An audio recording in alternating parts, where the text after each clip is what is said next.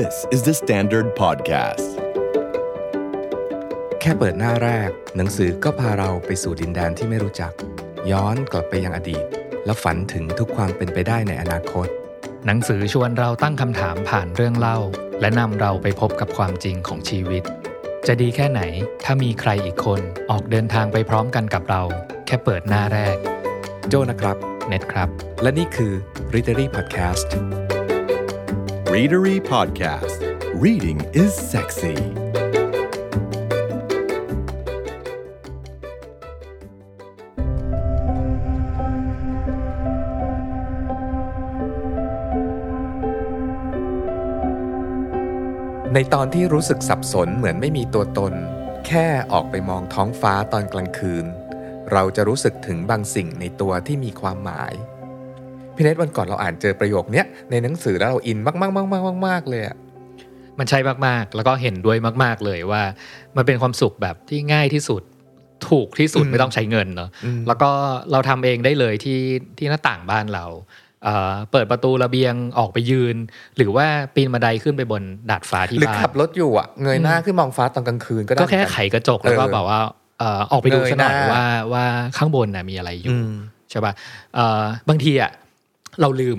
เราลืมว่าเราลืมเฮ้ยจริงๆแล้วมันมันง่ายมากที่จะออกไปยืนบนระเบียงแล้วก็มองท้องฟ้าตอนที่เรารู้สึกอย่างที่พี่โจพูดตอนแรกอ่ะแค่รู้สึกว่าสับสนอะไรบางอย่างคิดอะไรไม่ออกคีย์เวิร์ดที่สำคัญที่พี่โจพูดมามันคือรู้สึกไม่มีตัวตนซึ่งวันนี้อยากชวนคุยมากๆว่าว่ามันคืออะไรเออแล้วทำไมการแค่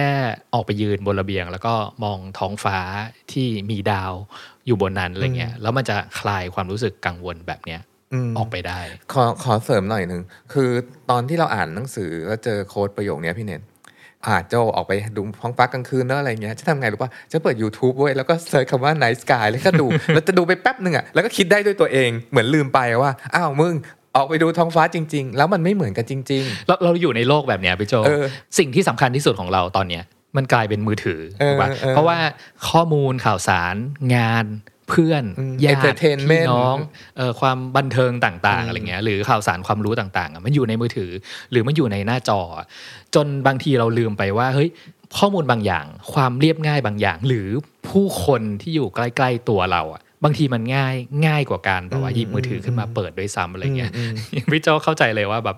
คุยกันเรื่องจะออกไปดูดาวใช่ไหมอะไรเงี้ยทำไมถึงหยิบมือถือมาก่อนแล้วก็เปิด YouTube ดูคลิปดวงดาวอะไรอย่างตอนนี้ใครมีโอกาสลองฟังเอ่อเอพิโซดนี้ไปพร้อมกับเราแล้วก็นั่งดูดาวไปติดรับรองได้มันจะสนุกมากโดยเฉพาะเรื่องเนี้ยเรื่องพอพูดถึงเรื่องการออกไปยืนมองท้องฟ้าตอนกลางคืนออกไปดูดาวเนี่ยเราลองนึกย้อนกลับไปเมื่อปีหรือสองปีที่ผ่านมาอะไรเงี้ยที่เราใช้ชีวิตอยู่ที่บ้านเยอะๆอะไรเงี้ยเราก็ลองนับดูว่าเฮ้ยปีที่ผ่านมาเนี่ยนึกถึงวันที่ปีนขึ้นไปบนดาดฟ้าแล้วขึ้นไปดูดาวอะไรเงี้ยเรารู้สึกว่า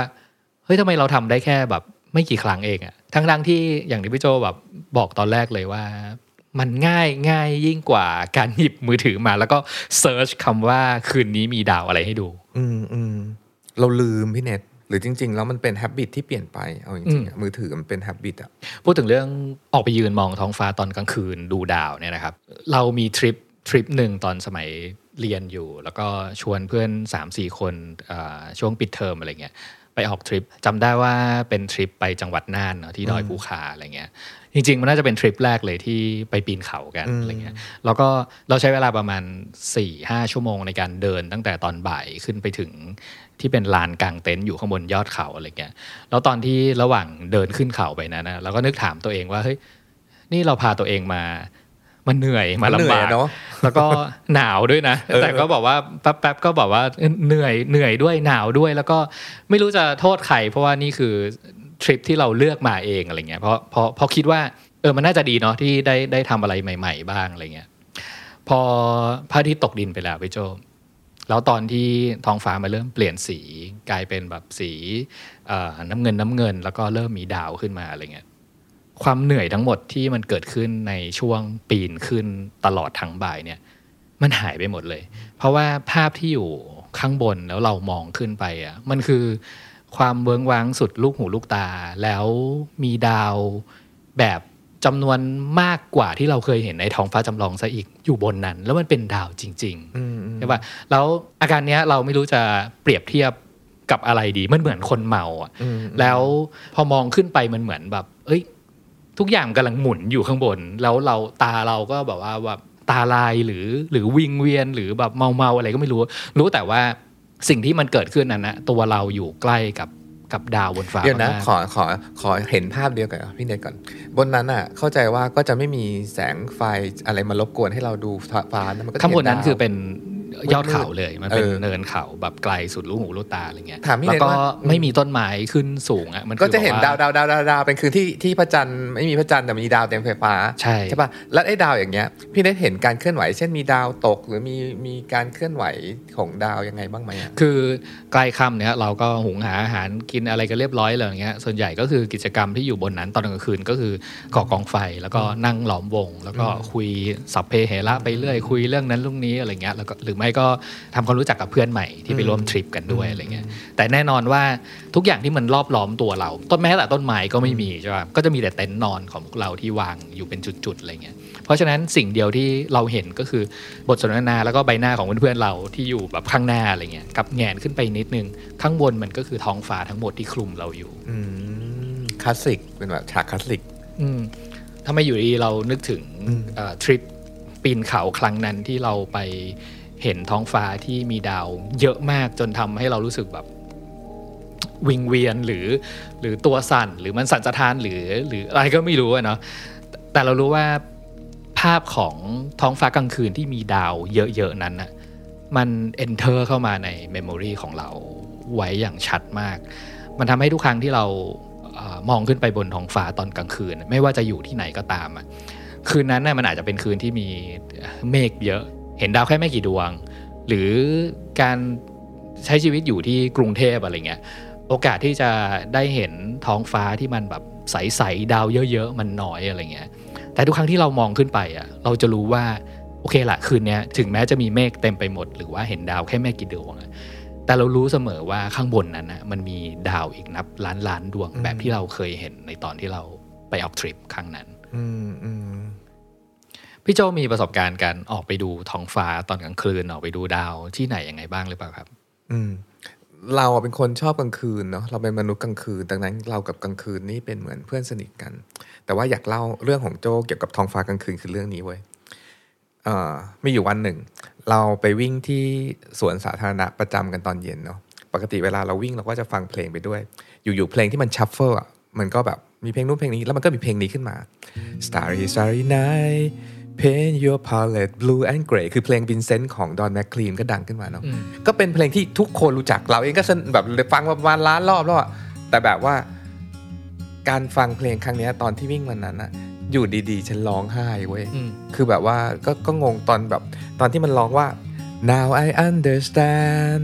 what you try to say to me ตอนนี้ฉันเข้าใจแล้วนะว่าแบบว่าเธอพยายามจะบอกอะไรฉันอะไรเงี้ยคือเพลงเนี้ยเพลงวินเซนต์เนี่ยพูดตรงๆนะโจไม่เคยแบบว่าใส่ใจเนื้อเพลงมันเลยไม่เคยฟังอ่ะแบบแบบฟังฟังฟังเนื้อเพลงว่ายังไงเลยก็ฟังเพลงแบบเพาะๆอะไรเงี้ยก็กลับมานั่งถามตัวเองแล้วก็มานั่งแบบเซิร์ชดูแล้วทำความเข้าใจกับเพลงเนี้ยว่ามันพูดถึงเรื่องอะไรเพลงเนี้ยมันพูดถึงภาพ Starry Night ของแวนโกะเนาะแล้วเราเราก็ยังไม่ได้อะไรเยอะเอาวันนั้นอ่ะแล้วคืนนั้นอ่ะเราก็ขึ้นไปมองไปดูฟ้าตอนกลางคืนบนระเบียงบ้านพร้อมกับฟังเพลงนี้ไปด้วยแล้วมันเกิดสิ่งสิ่งหนึ่งพี่เนนวันวันนั้นจริงๆแล้วที่เราร้องไห้เป็นวันที่เรารู้สึกว่าเราไม่มีตัวตนเหมือนเราเป็น nobody อ่ะเหมือนเราแบบว่าเราเหงาอ่ะเหมือนเราฉันเป็นใครวะฉันงงฉันแบบสนไปหมดแล้วฉันเป็นใครแล้วแล้วพอดูท้องฟ้าไปสักพักนึงอ่ะไอ้ความรู้สึกที่เหมือนมีเหมือนเหงาอันเนี้ยมันหายมันกลายเป็นความอิ่มอกอิ่มใจ somehow อะไรเงี้ยแล้วสิ่งเนี้ยมันทำให้เรานึกนึกขึ้นมาได้ว่าตอนจุดเริ่มต้นของเราในการที่ชอบท้องฟ้ากลางคืนมากๆอ่ะมันย้อนเล่าแฟลชแบ็กไปตอนที่เรายังเป็นนักเรียนอยู่แล้วเราเรียนหนังสืออยู่ที่ที่ที่ แอล เอ อเมริกาที่ แอล เอ ครั้งนั้นอ่ะที่เราเริ่มต้นชอบท้องฟ้าเพราะว่าเราเพิ่งย้ายรัฐหรือย้ายเมืองมาครั้งแรกเราไม่รู้จักใครเลยที่ แอล เอ โรงเรียนยังไม่เปิดเทอม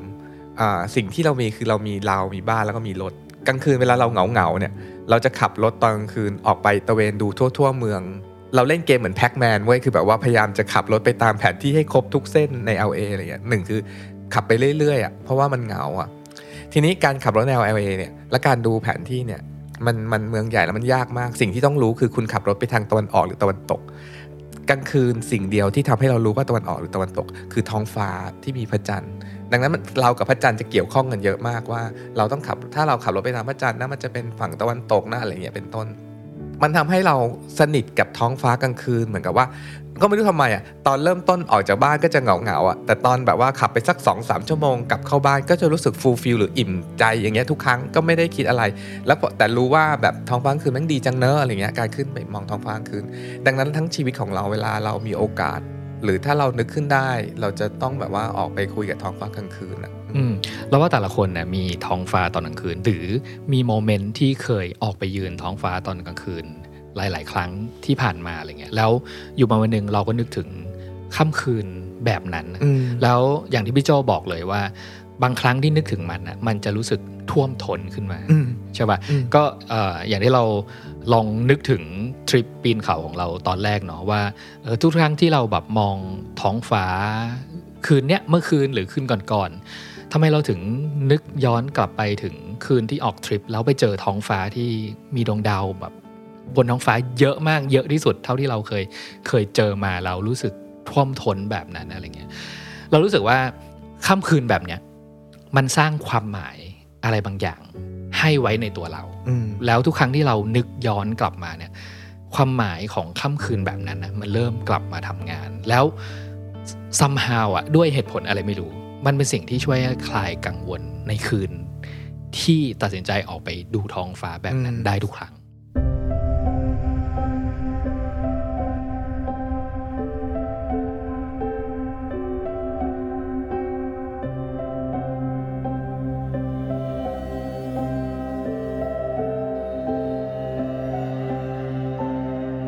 เรื่องท้องฟ้ากลางคืนเนี่ยพี่เนทมันคงไม่ใช่มีแค่เราแล้วก็หลายๆคนที่ฟังอยู่ตอนนี้ที่ชอบท้องฟ้ากลางคืนนะเพราะอะไรรู้ป่ะศิลปินทั่วโลกไม่เหมือนจะหมกบุ่นหรือชอบกับเรื่องนี้มากๆหลังจากที่เราเล่าว่าเราได้ยินเพลงวินเซนต์แบบโดยบังเอิญอีกครั้งแล้วก็ออกไปมองท้องฟ้ากลางคืนอ่ะฉันเองก็หมกมุ่นกับการไปหาไปหาเรื่องราวของแบบ Starry Night หรือว่าเพลงเพลงวินเซนต์มันยังไงกันนาอะไรอย่างเงี้ยอ่าเริ่มจากเพลงก่อนก็ได้เพลงเนื้อเพลงมันร้องว่าเอ่อ Starry Starry Night Paint your palette blue and gray. Look out on a summer's day with eyes that know the darkness in my soul. คือคือตอนท่อนแรกเป็นอย่างนี้เนาะค่ำคืนที่เต็มไปด้วยดวงดาวแบบว่าแบบว่าภาพวาดที่มีแบบว่า palette สีฟ้ากับสีเทาอะไรอย่างเงี้ยในคืนวันเอ่อฤดูร้อนแล้วก็ด้วยดวงตาที่สามารถเห็นความความมืดมนในในในจิตใจคนในในหัวใจเราอะไรเงี้ยเมื่อก่อนไม่เคยคิดถึงไอท่อนเนื้อเพลงท่อนนี้เลยแต่พอมาคิดคิดดูเออมันจริงว่ะเพลงวินเซนต์ของดอนแมคคลีนเนี่ยเขาแต่งมาจากภาพ Starry Night ของแวนโก๊ะเนาะภาพ Starry Night เนี่ยเป็นภาพที่แวนโก๊ะวาดก่อนตายปีหนึ่งอ่ะ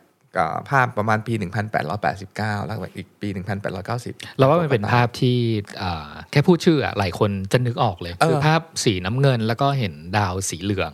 แล้วก็ฉากหน้าเราจะเห็นต้นสนเนาะแล้วก็ลายเส้นของวินเซนต์แวนโกนะทุกคนจะจำได้ว่าเราไม่รู้จะอธิบายอารมณ์ยังไงอ่ะคือมันไม่ใช่อารมณ์สงบไม่ใช่มันดูเหมือนเป็นท้องฟ้ากลางคืนที่อ่ะแน่ๆเราเห็นแบบสีฟ้าสีน้ำเงินของของค่ำคืนอะไรเงี้ยแล้วก็เราเห็นแสงสีเหลืองจากดวงดาวอยู่ตรงนั้นตรงนี้เต็มไปหมดเลยแต่ด้วยฝีแปรงของวินเซนต์แวนโก๊ะความรู้สึกของเราละกันตอนดูเนาะเรารู้สึกว่ามันเป็นภาพที่มีอะไรบางอย่างกว้างๆเห็นดวงดาวเยอะเลยแต่ว่าในใจเราอะรู้สึกไม่ค่อยสงบใช่อาจจะด้วยแบบฝีแปรงที่มันกำลังทำงานอยู่ข้างในเราว่าเรารู้สึกปั่นป่วนกว่าความสงบที่อยู่ในภาพนั้นเพราะภาพมันถือว่าเราเอาตัวภาพเองอ่ะมันก็พยายามตวัดสีฝีแปรงแล้วก็มีความแบบตวัดเป็นม้วนๆเหมือนแบบเหมือนลมพัดท้องฟ้าปิวๆหรือว่าแล้วสีที่ว่าสีน้ำเงินน่ะมันมันไม่ใช่สีสีแนวสดใสนะมันเป็นน้ำเงินไปทางตุ่นๆด้วยอาจจะเพราะว่าเป็นกลางคืนหรืออะไรก็แล้วแต่สิ่งที่ไบรท์อย่างเดียวอาจจะเป็นดวงดาวที่สีเหลืองอาจจะเราจะรู้สึกว่าสีมันสดเนาะแต่ว่ามันเป็นความสดของความตุ่นน่ะพูดแปลกๆนะเป็นความสดของความแบบมืดมนดำมืดความแบบความดาร์กในจิตใจคนหรือความสับสนซึ่งก็ถูกแหละเพราะว่าแวนโก๊ะช่วงเวลานั้นเป็นช่วงเวลาที่เขาสับสนแล้วก็แบบว่าหดหู่ซึมเศร้ามากพูดภาษาเราภาษาคนปฏิกิริยาก็คือก็คือซึมเศร้ามากๆกับพูดง่ายๆแล้วก็ก็วาดสิ่งนี้ออกมาจากข้างในใจเขาเนี่ย เนื้อเพลงมันร้องต่อว่า now I understand what you try to say to me how you suffer for your sanity ก็คือแบบว่าตอนนี้ฉันเข้าใจแล้วนะว่า you Vincent เนี่ยพยายามจะพูดว่าอะไรแล้วก็ว่าคุณน่ะ suffer หรือทุกทรมานจากความที่แบบต้องต้องไม่บ้ายังไงอ่ะคือถ้างั้นมาถึงจุดนี้คงต้องเล่าเรื่องชีวิตของวินเซนต์แวนโกะหน่อยๆวินเซนต์แวนโกะเนี่ยเป็นศิลปินเขาเรียกว่า post impressionist ก็คือแบบว่าก่อนหน้านั้นมันก็จะมีภาพ impressionist คือภาพแบบว่าภาพสวยๆอ่ะแบบ positive สวยๆแบบธรรมชาติสวยๆแต่ว่าพอมายุคแวนโกะโกแกงเนี่ยก็จะแอนทายความแบบว่าความความแบบโลกสวยของพวก impressionist ก็จะใส่ความดาร์กลงไปแต่ว่าพอมันเป็นอย่างนั้นนะมันทำให้คนในยุคนั้นนะมีไดอะล็อกเลยนะเราดูมาจากหนังเรื่องนึงเพราะว่าทำไมมีบาทหลวงคนหนึ่งซึ่งเป็นแบบว่าคนดูแลโรงพยาบาลบ้าของแวนโกถามแวนโกว่าทำไมไม่ว่าอะไรสวยๆบ้างอะแกทำไมต้องว่าอะไรน่าเกลียดน่าเกลียดแล้วก็ดีเพรสหดหู่หม่นทำมึนซึมเศร้าอย่างนี้ด้วยล่ะซึ่งมันน่าสนใจอ่ะคือแบบในโลกยุคนึงอ่ะคนที่แตกต่างจากคนอื่นจะถูกจัดว่าเป็นคนบ้าเลยเนาะนี่คือความแวนโกความแวนโก๊กคือความที่เขาคิดไม่เหมือนคนอื่นเป็นคนมองโลกต่างจากคนอื่นกำลังพยายามอย่างสุดตัวที่จะนำเสนอความจริงในในอีกด้านหนึ่งที่คนทั้งโลกไม่เคยเห็นคนแบบนี้บางทีคนบางคนเขาเรียกว่าเป็นคนบ้าก็คือเพลงวินเซนต์มันก็เลยอินเพราะฉันฉันโจ้ก็เลยอินเพราะว่าจะรู้สึกว่าฉันกำลังอยู่ในภาวะที่ไม่มีตัวตนฉันเป็นคนที่พยายามจะพูดอะไรคนก็ไม่เข้าใจว่าอะไรอย่างเงี้ยพี่โจ้เรานึกถึงคำอีกคำหนึ่งตอนที่พี่โจ้พูดถึงภาพของวินเซนต์แวนโกหรือว่าเรื่องราวของวินเซนต์แวนโกตอนเนี้ยตอนที่วาดภาพต่างๆเหล่านี้ขึ้นมาอะไรเงี้ยเรานึกถึงความคิดในจิตใจที่เราเรียกว่า control chaos คือเวลาเรามองภาพของวินเซนต์แวนโกทุกภาพอ่ะเราจะรู้สึกถึงถึง chaos ที่อยู่ข้างในอย่างอย่างภาพ Starry Night The Starry Night เนี่ยเราเห็นการม้วนตัวของของเมฆตอนกลางคืนเนาะที่ที่เรารู้สึกว่ามันปั่นป่วนมากกว่าความสงบอ่ะเออแต่ว่าพอมองภาพรวมทั้งหมดแล้วอ่ะเรากลับรู้สึกสงบในความปั่นป่วนนั้นอืมอืมอืมอันอันนี้คืออารมณ์ที่เราได้ได้ได้จากการมองภาพแล้วก็นึกถึงตัวเราเพราะว่ามันมันมันมันโปรเจกต์อารมณ์ของเราออกไปที่วัตถุแมททีเรียลสักอันหนึ่งอะแล้วมันสะท้อนกลับเข้ามามันคือเอ่อเรามาถึงยุคที่เราพอจะเข้าใจแล้วเนาะทุกทุกสิ่งที่เรา is happen คือ is okay อะ is okay to be it is อะคือมันเป็นอะไรก็แล้วแต่มันโอเคแต่ว่าโลกหลายเป็นร้อยปีที่ผ่านมาเนี่ยมันไม่โอเคเว้ยกับความ chaos ที่พี่เน็ตว่าเมื่อกี้เนี่ยคือถ้าข้างในคุณ chaos เท่ากับคุณ insanity หรือเป็นบ้าอืมอืมดังนั้นแบบความที่ข้างในเราปั่นป่วนเนี่ยจะถูกมองว่าไม่ว่าไม่ปกติแล้วการวาดภาพ Starry Night ของของแวนโก๊ะเนี่ยคืออย่างนี้ภาพ Starry Night เนี่ยถูกวาดตอนที่แวนโก๊ะรักษาตัวอยู่ในโรงพยาบาลโรคจิตแห่งหนึ่งที่ที่ฝรั่งเศสทีนี้ในในโรงพยาบาลเนี้ยมีกติกาอยู่ว่าห้ามวาดภาพในห้องเวลาจะวาดต้องมาวาดวาดแบบในสวนหรือในโถงอีกสักที่นึงอะไรเงี้ย Starry Night เนี่ยมันต่างจากภาพอื่นตรงที่ปกติแวนโก๊ะเนี่ยเขาวาดภาพแบบทุ่งนาอะไรเงี้ยเขาไปนั่งที่ท้องนาแล้วก็นั่งแล้วก็วาดเนาะแต่ Starry Night เนี่ยเป็นภาพที่เขาดูแล้วเขาจำเอาแล้วก็แบบวันต่อไปถึงจะไปวาดที่โถงในห้องที่ว่าอะไรเงี้ยเขาดูสะสมสะสมมาคือภาพดังนั้นภาพที่เราเห็น Starry Night ที่เสร็จแล้วเนี่ยจะเป็นภาพที่มาจากข้างในใจของของแวนโกะเลยเราดูหนังเรื่องอีกเรื่องนึงมันพูดว่าแวนโกะคุยกับโกแกงว่าอยู่รู้ป่ะเวลาเราดูที่ดูภูเขาลูกเดียวกันอ่ะเราสองคนอ่ะจะวาดภูเขาออกมาไม่เหมือนกันหรอกแล้วอะไรคือความจริงกันแน่ภูเขาของใครคือภูเขาที่ลูกที่แท้จริงกันแน่มันก็มันก็พูดถึงความในใจของสิ่งที่อยู่ข้างในของเราอ่ะมันเป็นความจริงชนิดหนึ่งนะเว้ยไม่ว่าเราจะรู้สึกว่าเราแตกต่างแปลกแยกหรือยังไงแต่มันเป็นความจริงของโลกชนิดหนึ่งอ่ะแล้วการได้ได้แบบหมกมุ่นกับภาพ Starry Night เอ่อการฟังเพลง Vincent การดูหนังอีกสองเรื่องของของ Starry Night ที่เราดูคือเรื่อง Loving Vincent เนาะเรื่องแรก Loving Vincent เนี่ยเป็นเรื่องเป็นหนังปีสิบเจ็ดซึ่งมันเป็นหนังที่เป็นแอนิเมชันซึ่งเอาภาพวาดของแวนโก๊ะทั้งหลายมาทำเป็นแอนิเมตอะเก๋ปะล่ะคือแวนโก๊ะเนี่ยวาดภาพทั้งหมดคือเอ่อถ้าเป็นสีน้ำมันเลยอะแปดร้อยหกสิบภาพแต่ถ้าเป็นภาพสเก็ตอะไรอีกก็อีกเป็น สองพัน ภาพอะ เขาก็เอาตัวละครที่อยู่ในภาพวาดสีน้ำมันของแวนโกะเอามาสร้างเป็นเรื่องราวแล้วทำเป็นแอนิเมตนะแต่เรื่องมันเล่ายังกับเป็นด็อกคูดราม่าเป็นด็อกคูเมนทารีเพื่อตามหาว่าเอ๊ะจริงๆแล้วที่ว่าแวนโกะฆ่าตัวตายอ่ะจริงเปล่านะเพราะว่ามันก็ไม่มีหลักฐานแบบว่าฆ่าตัวตายจริงๆอะไรเงี้ยมันก็ให้ตัวละครซึ่งเป็นเอ่อ subject นึงที่แวนโกะเคยวาดรูปอ่ะเป็นลูกชายของบุรุษไปรษณีย์คนหนึ่งซึ่งพยายามจะเอาจดหมายที่แวนโกะส่งให้น้องชายอ่ะไปตระเวนหาน้องชายแวนโกะเทโอให้ได้ว่าอยู่ไหนจะเอาจดหมายฉบับสุดท้ายไปให้น้องให้ได้อะไรเงี้ยแต่พอไปให้น้องก็พบว่าน้องชายของแวนโกะซึ่งเทโอเนี่ยก็เสียชีวิตไปแล้วตามหลังแวนโกะไปหกเดือนเองด้วยความตรอมใจคือสองพี่น้องแม่งสนิทกันมากๆอ่ะแล้วหลังจากนั้นก็เลยได้ไปไปตระเวนหาคนอื่นๆว่าเออคิดยังไงกับแวนโกะคนอื่นๆก็คือคนที่อยู่ในภาพต่างๆอ่ะคิดยังไงก็ได้เห็นภาพแวนโกะแบบนึงแต่หนังอีกเรื่องนึงที่ที่อยากแนะนำให้ดูถ้าใครสนใจเรื่องแบบว่า Starry Night หรือแวนโกะเนี่ยคือเรื่อง At Eternity Gate หนังปี สองพันสิบแปดเรื่องนี้แบบว่ามันดังเพราะว่าวิลเลียมดาโฟ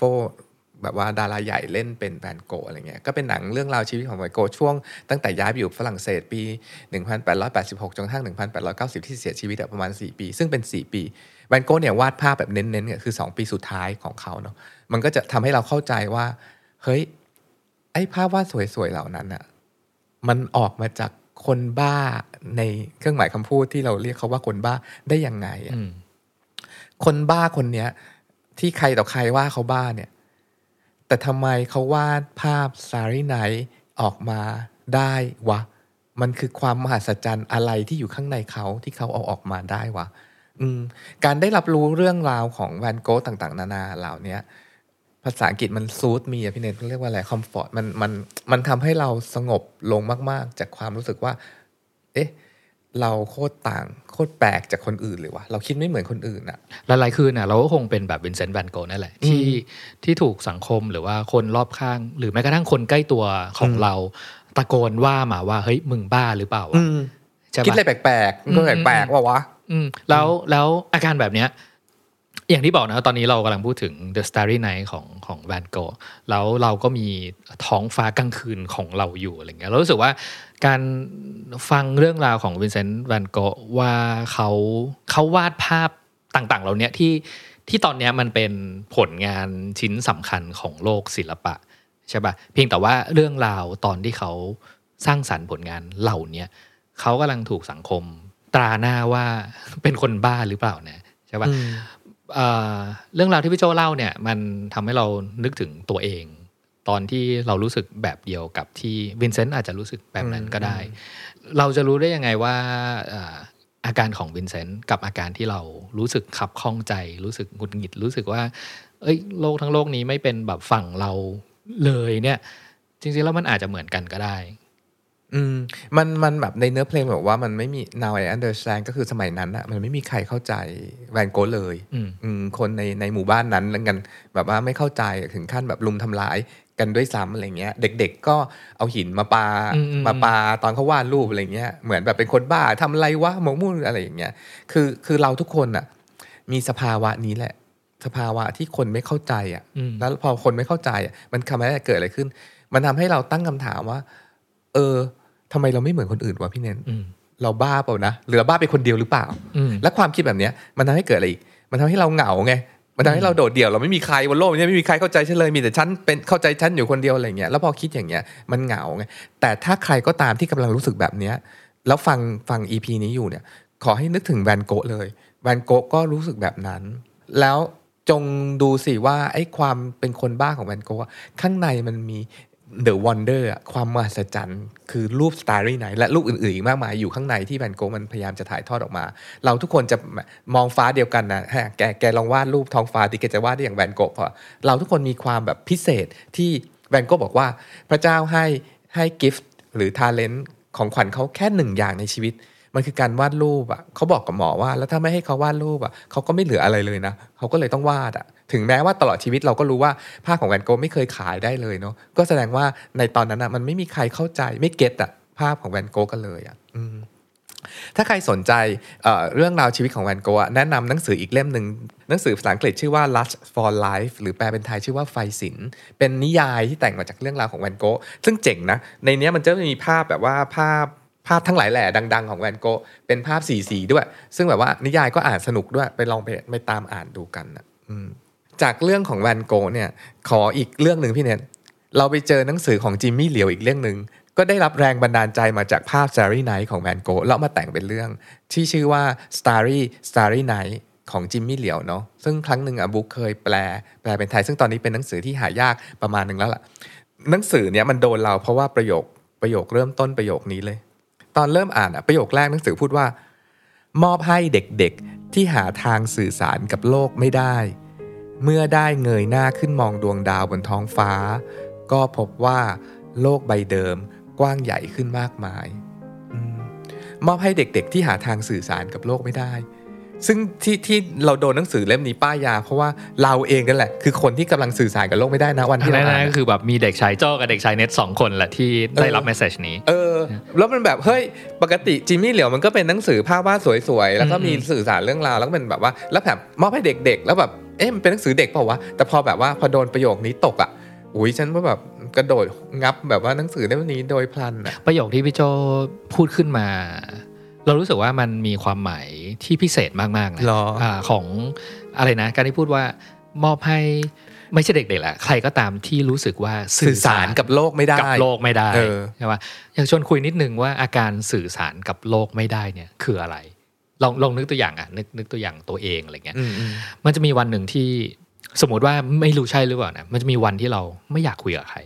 ใช่ป่ะมันอาจจะเป็นวันที่เรายังรู้สึกว่าเราคิดอะไรบางอย่างแล้วยังไม่ตกผลึกยังมีอารมณ์อยู่ในนั้นเยอะอาจจะมีอารมณ์โกรธอาจจะมีอารมณ์เกรี้ยวกราดลองใครสักคนหนึ่งก็มาสะกิดเราแล้วก็ทักถามว่ามึงเป็นอะไรอะไรเงี้ยเวลาจะโพล่งหรือหรือไม่พอใจหรือว่าแบบพูดอะไรแย่ๆทำร้ายคนอื่นก็ได้อะไรเงี้ยวันวันแบบเนี้ยในความหมายของเราก็คือบอกว่ามันเป็นวันที่เราอยากอยู่คนเดียวเราอยากคิดอะไรเงียบๆแบบว่าไปเรื่อยๆเพื่อคบคิดอะไรบางอย่างเพื่อหาวิธีการที่จะคอนเนคกับผู้คนที่อยู่รอบข้างกับเราหรือคอนเนคกับโลกที่อยู่ข้างนอกอ่ะแล้วให้เวลาเราสักวันหรือสองวันได้ไหมยังไม่ต้องสนรีบสนใจเราตอนนี้อยู่ห่างๆกันหน่อยอืมๆแต่วันอย่างเงี้ยมันจะเป็นวันที่ห่วยแตกมากๆนะ ทุกคนเป็นปะเพราะว่าเราทุกคนน่ะอยากจะสื่อสารสื่อสารอะไรเราทุกคนมีเรื่องเล่าอยู่ข้างในเราเราอยากเล่าธรรมชาติของมนุษย์คือ we want to be seen and heard คือ seen เราเราต้องการที่เราแบบว่าเป็นที่เห็นของคนอะหรือว่าเรื่องของเราอยากได้ได้ได้ให้คนได้ยินอะไรเงี้ยแต่ในวันที่เราสื่อสารไม่ได้ด้วยอะไรก็แล้วแต่เช่นด้วยที่เรายังเราเองก็ยังไม่เข้าใจว่าเรื่องข้างในของเราคืออะไรก็ได้นะหรือหรือแบบบางคนอาจจะเคยพูดประโยคนี้หนูพูดไปแม่ก็ไม่เข้าใจหรอกหรือเราพูดไปเอ่ออีกคนคนอื่นก็ไม่เข้าใจหรอกอะไรเงี้ยมันทำให้เราไม่พูดไงแล้วพอไม่พูดหรือสื่อสารไม่ได้พวกเนี้ยมันอึดอัดที่อยู่ข้างในมันเหมือนอย่างที่พี่โจ้พูดอะว่าวันแบบเนี้ยมันทำให้เราเหงาและโดดเดี่ยวที่สุดเลยอะมากมากมันเหมือนมีแต่เราคนเดียวบนโลกใบนี้แต่จิมมี่เหลียวพูดว่าเมื่อได้เงยหน้าขึ้นมองดวงดาวบนท้องฟ้าก็พบว่าโลกใบเดิมกว้างใหญ่ขึ้นมากมายอืมอู๋มันมันมันมันเกี่ยวกันยังไงเนาะซึ่งวันนี้เราก็แบบหมกมุ่นกับการคุยเรื่องท้องฟ้ากับความโดดเดี่ยวความเหงาไม่มีตัวตนนี่มันกันยังไงอะไรเงี้ยเราลองเล่าเรื่อง Starry Starry Night ของจิมมี่เหลียวเรื่องนี้สั้นๆไม่รู้เผื่อใครชอบไปหาอ่านเอามันเป็นเรื่องของเด็กผู้หญิงคนหนึ่งซึ่งช่วงแบบหกปีแรกเนี่ยพ่อแม่ไปฝากเลี้ยงไว้กับบ้านปู่ย่าบนเขาแบบต่างจังหวัดบนบ้านปู่ย่าเนี่ยปู่ก็ดึกๆก็พาไปทะเลสาบแห่งหนึ่งแล้วก็นอนบนเรือกันให้ปล่อยให้ลอยไปเรื่อยๆแล้วก็ดูดาวบนท้องฟ้าไปแล้วปู่ก็บอกว่าเนี่ยเห็นป่ะสวยไหมดาวบนฟ้าเนี่ยเหมือนภาพ Starry Night ของแวนโกะเลยนะอะไรเงี้ยตอนความเป็นเด็กมันก็ไม่ได้คิดอะไรเนาะก็แบบก็ดูก็สวยไปอะไรเงี้ยพออายุหกขวบคุณย่าเสียนางก็เลยต้องกลับมาอยู่กับพ่อแม่ในเมืองก็เข้าโรงเรียนปกติอะไรอย่างเงี้ยนางก็เป็นคนแบบเหมือนเด็กที่เหมือนเหมือนเหงาอ่ะเพราะว่านางพูดว่าจริงๆแล้วฉันก็รักแม่นะฉันรู้ว่าแม่ก็รักฉันแต่แม่ไม่เข้าใจฉันและฉันก็ไม่เข้าใจแม่ส่วนพ่อทุกโทรศัพท์ของพ่อคือสำคัญหมดเลยมันคือคือหนังสือกำลังจะบอกว่าหรือฉันเป็นคนไม่สำคัญอะไรเงี้ยนางก็ไปโรงเรียนอยู่อย่างโดดเดี่ยวอย่างเงี้ยเป็นเด็กที่โดดเดี่ยวอยู่คนเนี้ยจนกระทั่งวันหนึ่งกลางคืนออกไปมองที่นอกหน้าต่างเห็นข้างบ้านมีเด็กผู้ชายอีกคนหนึ่งนอนตากหิมะแล้วนอนดูดาวแล้วยิ้มอย่างมีความสุขนางก็สงสัยว่าอีนี่เป็นเอเลี่ยนป่ะ มาจากแบบต่างดาวหรือมันทำอะไรแปลกๆแบบนี้วะ อะไรอย่างเงี้ย อีกวันต่อมาก็พบว่าที่โรงเรียนอ่ะมีเด็กผู้ชายมาใหม่คนหนึ่งก็คือเด็กคนนี้แหละ นางนางก็คอยมอง พฤติกรรมของเด็กผู้ชายที่มาใหม่คนนี้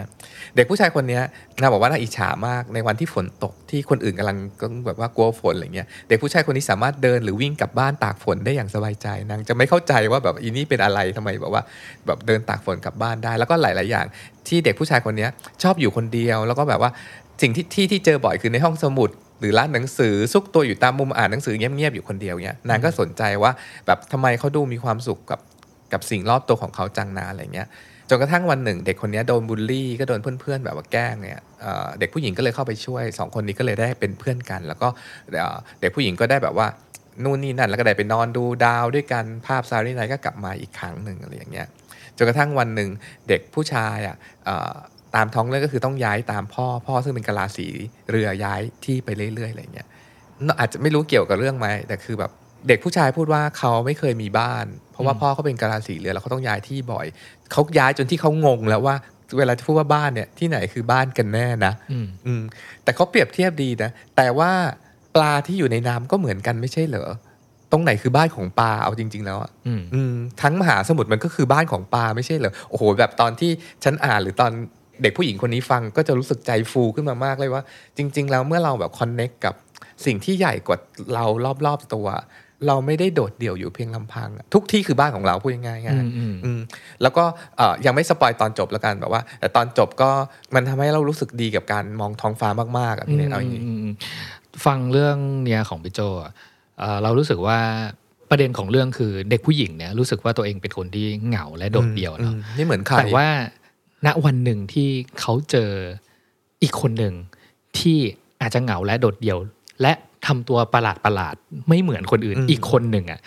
มันทำให้ความโดดเดี่ยวที่มีแค่คนเดียวเนี่ยถูกทำลายไปแล้วเพราะว่าเรารู้ว่าอย่างน้อยยังมีอีกคนหนึ่งว่ะที่เขารู้สึกโดดเดี่ยวเหมือนกันกับเราถึงแม้ว่าสองคนน่ะจะรู้สึกโดดเดี่ยวเหมือนกันแต่เรารู้สึกไม่โดดเดี่ยวอีกต่อไปที่มีอีกคนหนึ่งก็รู้สึกโดดเดี่ยวเหมือนกันกับเราจริงๆมันคือการการเชื่อมต่อกันด้วยอารมณ์ความรู้สึกคล้ายๆกันฉันว่ามันคือเรื่องนี้พี่เนตมันเป็นสองคำนี้คำว่า alone กับ lonely อืมคือการที่เรา lonely คือความรู้สึกเหงาโดดเดี่ยวความรู้สึกที่อยู่ข้างในที่เรารู้สึกว่าเราเราแบบสื่อสารกับใครไม่ได้อ่ะมันชัดเจนเลยมันแบบว่าเราเราไม่รู้จะพูดอะไรกับใครมันคือเราคนเดียวบนโลกใบนี้บอกว่าอะไรเงี้ยแต่ alone อ่ะคือการออกไปนั่งมองท้องฟ้าเงียบๆคนเดียวอ่ะไม่ได้หมายความว่าเขาข้างในเขาจะต้องเหงาข้างในเขาอาจจะแบบ fulfill หรือเต็มอิ่มหรือแบบว่าสมบูรณ์ perfectอยู่อยู่ในตัว alone ก็ได้แล้วแบบว่าการที่คนสองคนที่นั่งอยู่ด้วยกันก็ไม่จำเป็นต้องคุยกันตลอดเวลาเช่นเด็กผู้หญิงคนนี้กับเด็กผู้ชายคนนี้คือเขาก็เขาเป็นเด็กเงียบๆทั้งคู่ด้วยนะก็คือแบบว่านอนดูดาวกันเงียบๆมันเหมือน alone together อ่ะแต่มันไม่เหงาไงถ้าพูดถึงท้องฟ้าตอนกลางคืนเนี่ยเรานึกถึงหนังสืออีก สองสาม เล่มที่มันมีอะไรบางอย่างที่สะท้อนความหมายใกล้เคียงกับที่พี่โจเล่ามาก่อนหน้านั้นจากภาพของเอ่อ Vincent van Gogh Starry Night หรือว่าเรื่องของเด็กผู้หญิงในหนังสือของจิมมี่เหลียวเรื่องนั้นอะไรเงี้ยเรื่องแรกเรานึกถึงเรื่องสั้นเรื่องหนึ่งของฟิโอดอร์ดอสโตเยฟสกี้ที่ชื่อว่า White Nights โอ้โห White Nights เออเอ่อมีแปลภาษาไทยด้วยชื่อว่าคนช่างฝันนะตอนแรกเราก็สงสัยว่าเฮ้ยทำไมชื่อภาษาอังกฤษกับชื่อภาษาไทยทำไมมันคนละความหมายกันอะไรเงี้ยทำไมทำไมชื่อภาษาอังกฤษไม่ชื่อว่า Dreamer ล่ะทำไมถึงบอกว่าขาวอย่างเงี้ยอะไรเงี้ยเออก็ก็หลังจากที่อ่านเรื่องนี้ไปแล้วก็เออเออชอบชอบในการเลือกใช้ชื่ออยู่เหมือนกันว่าเออเกิดอะไรขึ้นระหว่างชื่อต้นฉบับว่า White Nights อ่ะคืนสีขาวเนี่ยแล้วพอมาเป็นภาษาไทยปุ๊บมันกลายเป็นชื่อเรื่องว่าคนช่างฝันนะหนังสือเรื่องนี้มันเป็นเรื่องสั้นหนังสือเล่มไม่หนามากเนาะเป็นงานเขียนยุคแรกๆของดอสโตเยฟสกี้เลยแล้วก็ออกมาตั้งแต่ปีหนึ่งพันแปดร้อยสี่สิบแปดนานมากๆแล้วอ่ะเออแล้วก็พอไปรีเสิร์ชใน Google ดูเนี่ยค่อนข้างเซอร์ไพรส์นิดนึงที่เรื่องสั้นเรื่องเนี้ยมันถูกเอาไปสร้างเป็นหนังเยอะมากอะเท่าที่นับนิ้วดูมัน เจ็ดแปด เรื่องเลยแล้วก็เรื่องล่าสุดถ้าเป็นหนังฮอลลีวูดเนี่ยมันจะมีหนังที่ชื่อว่า Two Lovers เอ่อ Gwyneth Paltrow แสดงเป็นหนังที่เอาเรื่องสั้นเรื่องเนี้ยไปเขียนต่อให้กลายเป็นเป็นหนัง Two Lovers อีกทีนึงอ่ะที่เราชอบมากของเรื่องสั้นเรื่อง White Nights เนี่ยมันเป็นเรื่องสั้นที่เหตุการณ์เกิดขึ้นแค่สี่คืนกับอีกหนึ่งเช้าใช่ป่ะแล้วก็ ตัวละครมีแค่สองตัวเองก็คือตัวผู้ชายกับผู้หญิงเนาะแล้วก็ตัวละครผู้ชายเนี่ยมันเป็นตัวละครอายุประมาณในเรื่องเขาเขียนบอกเลยปอนอายุประมาณยี่สิบหกอะไรเงี้ยก็คือเป็นคนที่ทำงานแล้วแต่ว่ามีบุคลิกที่ไม่เหมือนใครไม่เหมือนใครใดๆเลยในนครเซนต์ปีเตอร์เบิร์กณตอนนั้นเอาอีกแล้วเนาะแล้วก็ถ้าไปอ่านบทวิเคราะห์หรือว่าคนที่เขียนถึงหนังสือเล่มนี้เนี่ยจะค่อนข้างเซอร์ไพรส์มากที่คนเขียนถึงการเป็นdreamer หรือคนช่างฝันของผู้ชายตัวละครหลักของเรื่องนี้เยอะมากใช่ป่ะเราบอกว่ามันเป็นหนังสือของดอสโตเยฟสกี้ที่ให้คำนิยามของคนที่นิยามตัวเองว่าเป็นคนโดดเดี่ยวช่างฝันว่ามันคืออะไรฉันขอยกมือหนึ่งเลยฉันเป็น dreamer ฉันเข้าใจสิ่งนี้สุดๆสุดๆอืมทำไมถึงชื่อไวไนท์เนาะคือช่วงขั้วโลกเหนือเนี่ยมันจะมีช่วงที่กลางคืนมันสั้นกว่ากลางวันใช่ป่ะนี่คือเป็นปกติธรรมดาอยู่แล้วอย่างอย่างที่ในเรื่องสั้นเรื่องเนี้ยมันก็คือเหตุการณ์เกิดขึ้นในช่วงประมาณจะเข้าฤดูร้อนนั่นแหละมันก็จะเป็นช่วงเวลาที่มีกลางคืนสั้นกว่าปกติเนาะประมาณเดือนหนึ่งอ่ะที่เขาที่เขาจะนิยามให้เดือนเนี้ยเป็นเดือนที่เป็นสิบห้าพฤษภาคมช่วงไวไนท์มิถุนาอะไรเงี้ยเออเออคือเรียกว่าคืนสีขาวก็ได้หรืออีกชื่อหนึ่งมันคือคืนนอนไม่หลับคือหมายถึงว่าถ้าจะเข้านอนเนี่ยมันกลางคืนมันสั้นแป๊บเดียวอ่ะเพราะฉะนั้นเราไม่ต้องนอนกันก็ได้ในช่วงในช่วงเดือนนี้เวลาพูดว่ากลางคืนสั้นอ่ะคือเวลามันเท่าเดิมเพียงแต่ว่ามันสว่างไปถึงแบบสี่ห้าทุ่มอะไรเงี้ยกว่าจะค่อยๆมืดลงเราเล่าเรื่องสั้นๆเราจะไม่เล่าเรื่องทั้งหมดละกันเพราะว่ามันสั้นนิดเดียวลองไปหาอ่านกันดูอะไรเงี้ยเราเล่าว่าเฮ้ยสี่คืนมันเกิดอะไรขึ้นบ้างใช่ป่ะสี่คืนนี้เราเขียนเอาไว้แบบสั้นๆเลยคืนที่หนึ่งพบเจอคืนที่สองตกหลุมรักคืนที่สามสารภาพแล้วก็คืนที่สี่ผิดหวังใช่ป่ะคือถ้าถ้าให้คีย์เวิร์ดมาประมาณแค่สี่คำว่าเหตุการณ์ที่เกิดขึ้นแต่ละคืนนี้พบเจอตกหลุมรักสารภาพผิดหวังน่าจะพอเดาๆได้ว่าเฮ้ยระหว่างผู้ชายผู้หญิงสองคนเนี่ยเขาเจอกันแล้วก็มันน่าจะเกิดอะไรขึ้นบ้างอะไรเงี้ยแต่ที่ที่เราสนใจแล้วก็รู้สึกแบบชอบเรื่องนี้เป็นพิเศษเนาะคือเขาเล่าเรื่องเนี้ยในช่วงเวลา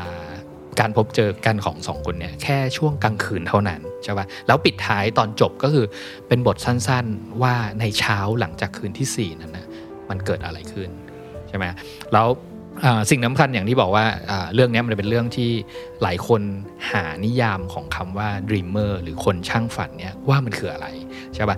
ลองเล่าให้คร่าวๆก็ได้ว่าก็คือตัวละครผู้ชายในเรื่องเนี่ยเนาะเขานิยามตัวเองว่าอันนี้แหละเป็นฉันเป็น dreamer ฉันเป็นคนช่างฝันอะไรเงี้ยแล้วความหมายข้างหลังมันคืออะไรมันก็คือคนที่ทำงานปกติทั่วไปนี่แหละแต่ว่าเขารู้สึกโดดเดี่ยวเข้ากับใครไม่ได้เลยไม่มีเพื่อนเพราะฉะนั้นน่ะตอนที่เขาแนะนำตัวให้กับผู้หญิงคนที่เพิ่งเจอกันอะไรเงี้ยผู้หญิงก็อยากรู้แหละว่าเฮ้ยเธอเป็นใครทำงานอะไรมีเพื่อนเป็นยังไงแบบอยู่ถิ่นไหนบ้างอะไรเงี้ยเขาบอกว่าเขาไม่มีอะไรทั้งนั้นเขาไม่มีแม้กระทั่งเรื่องเล่าและประวัติศาสตร์ของตัวเองพอได้ยินประมาณเนี้ยมันมันแบบเฮ้ยลองนึกถึงแบบใครสักคนหนึ่งในชีวิตที่เราเคยเจออะไรเงี้ยแล้วพอ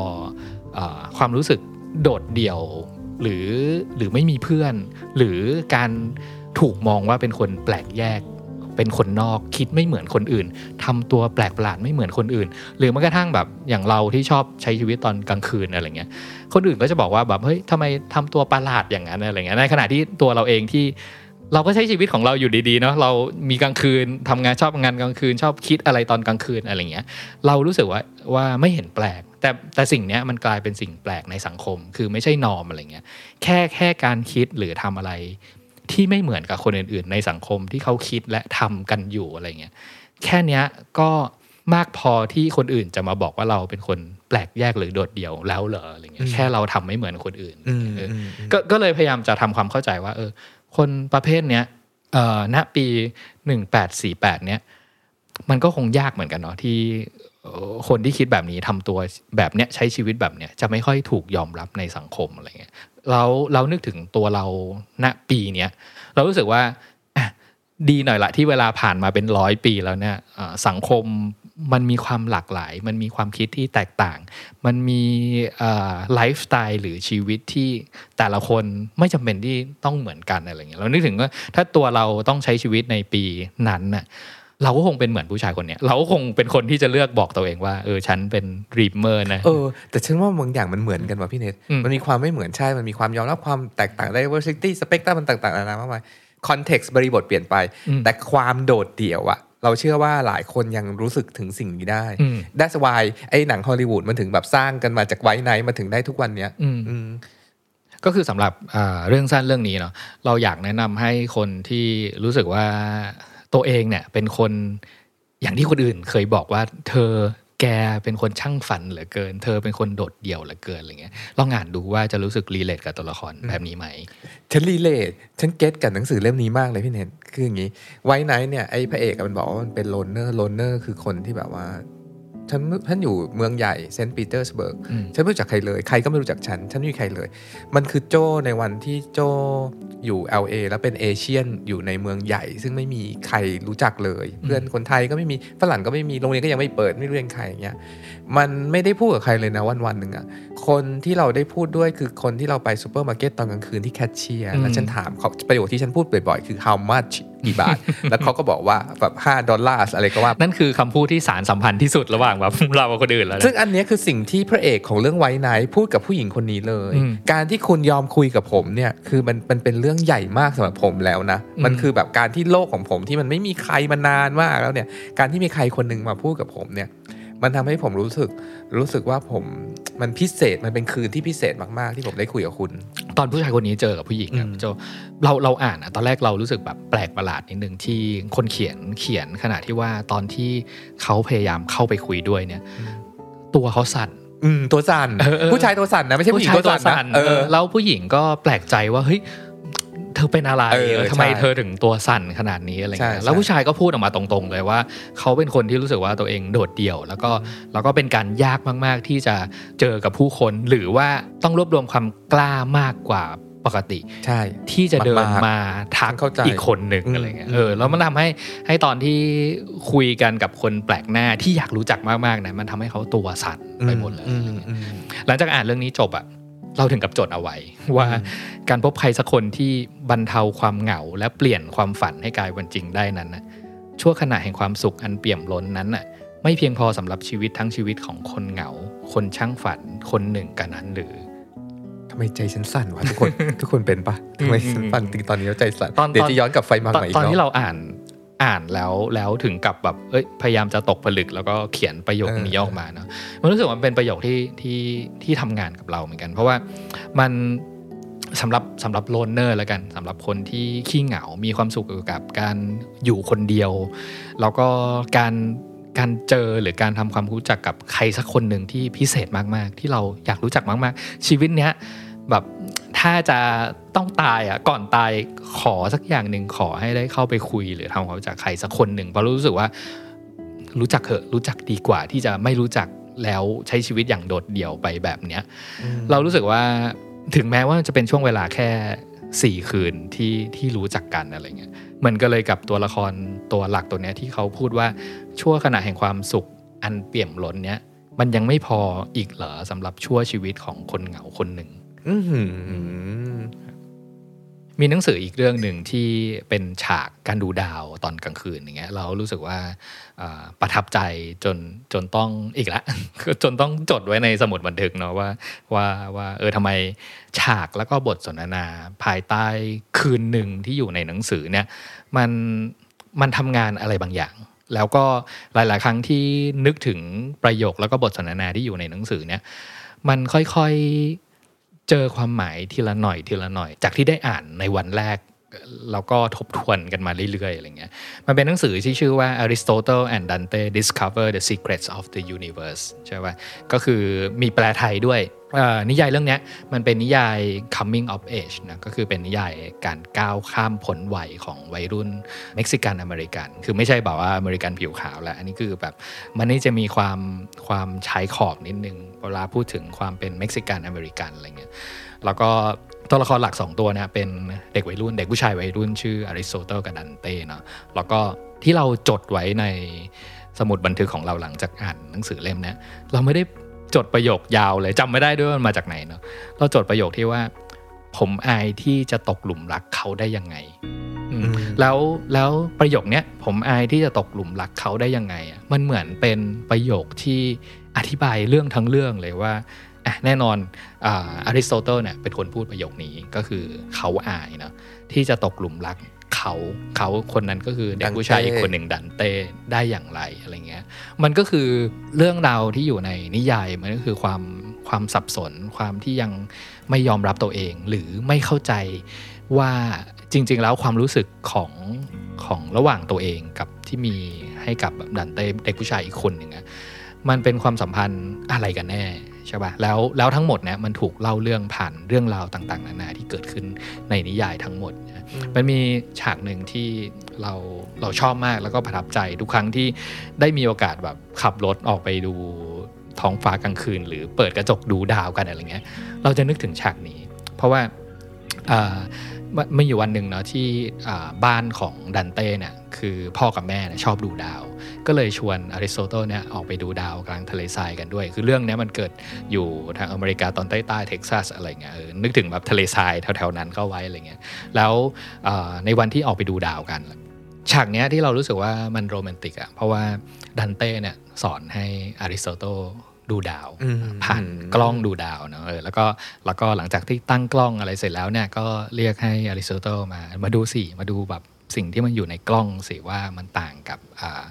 ท้องฟ้าที่มองด้วยตาเปล่ายังไงอะไรเงี้ยตอนที่อริสโตเติล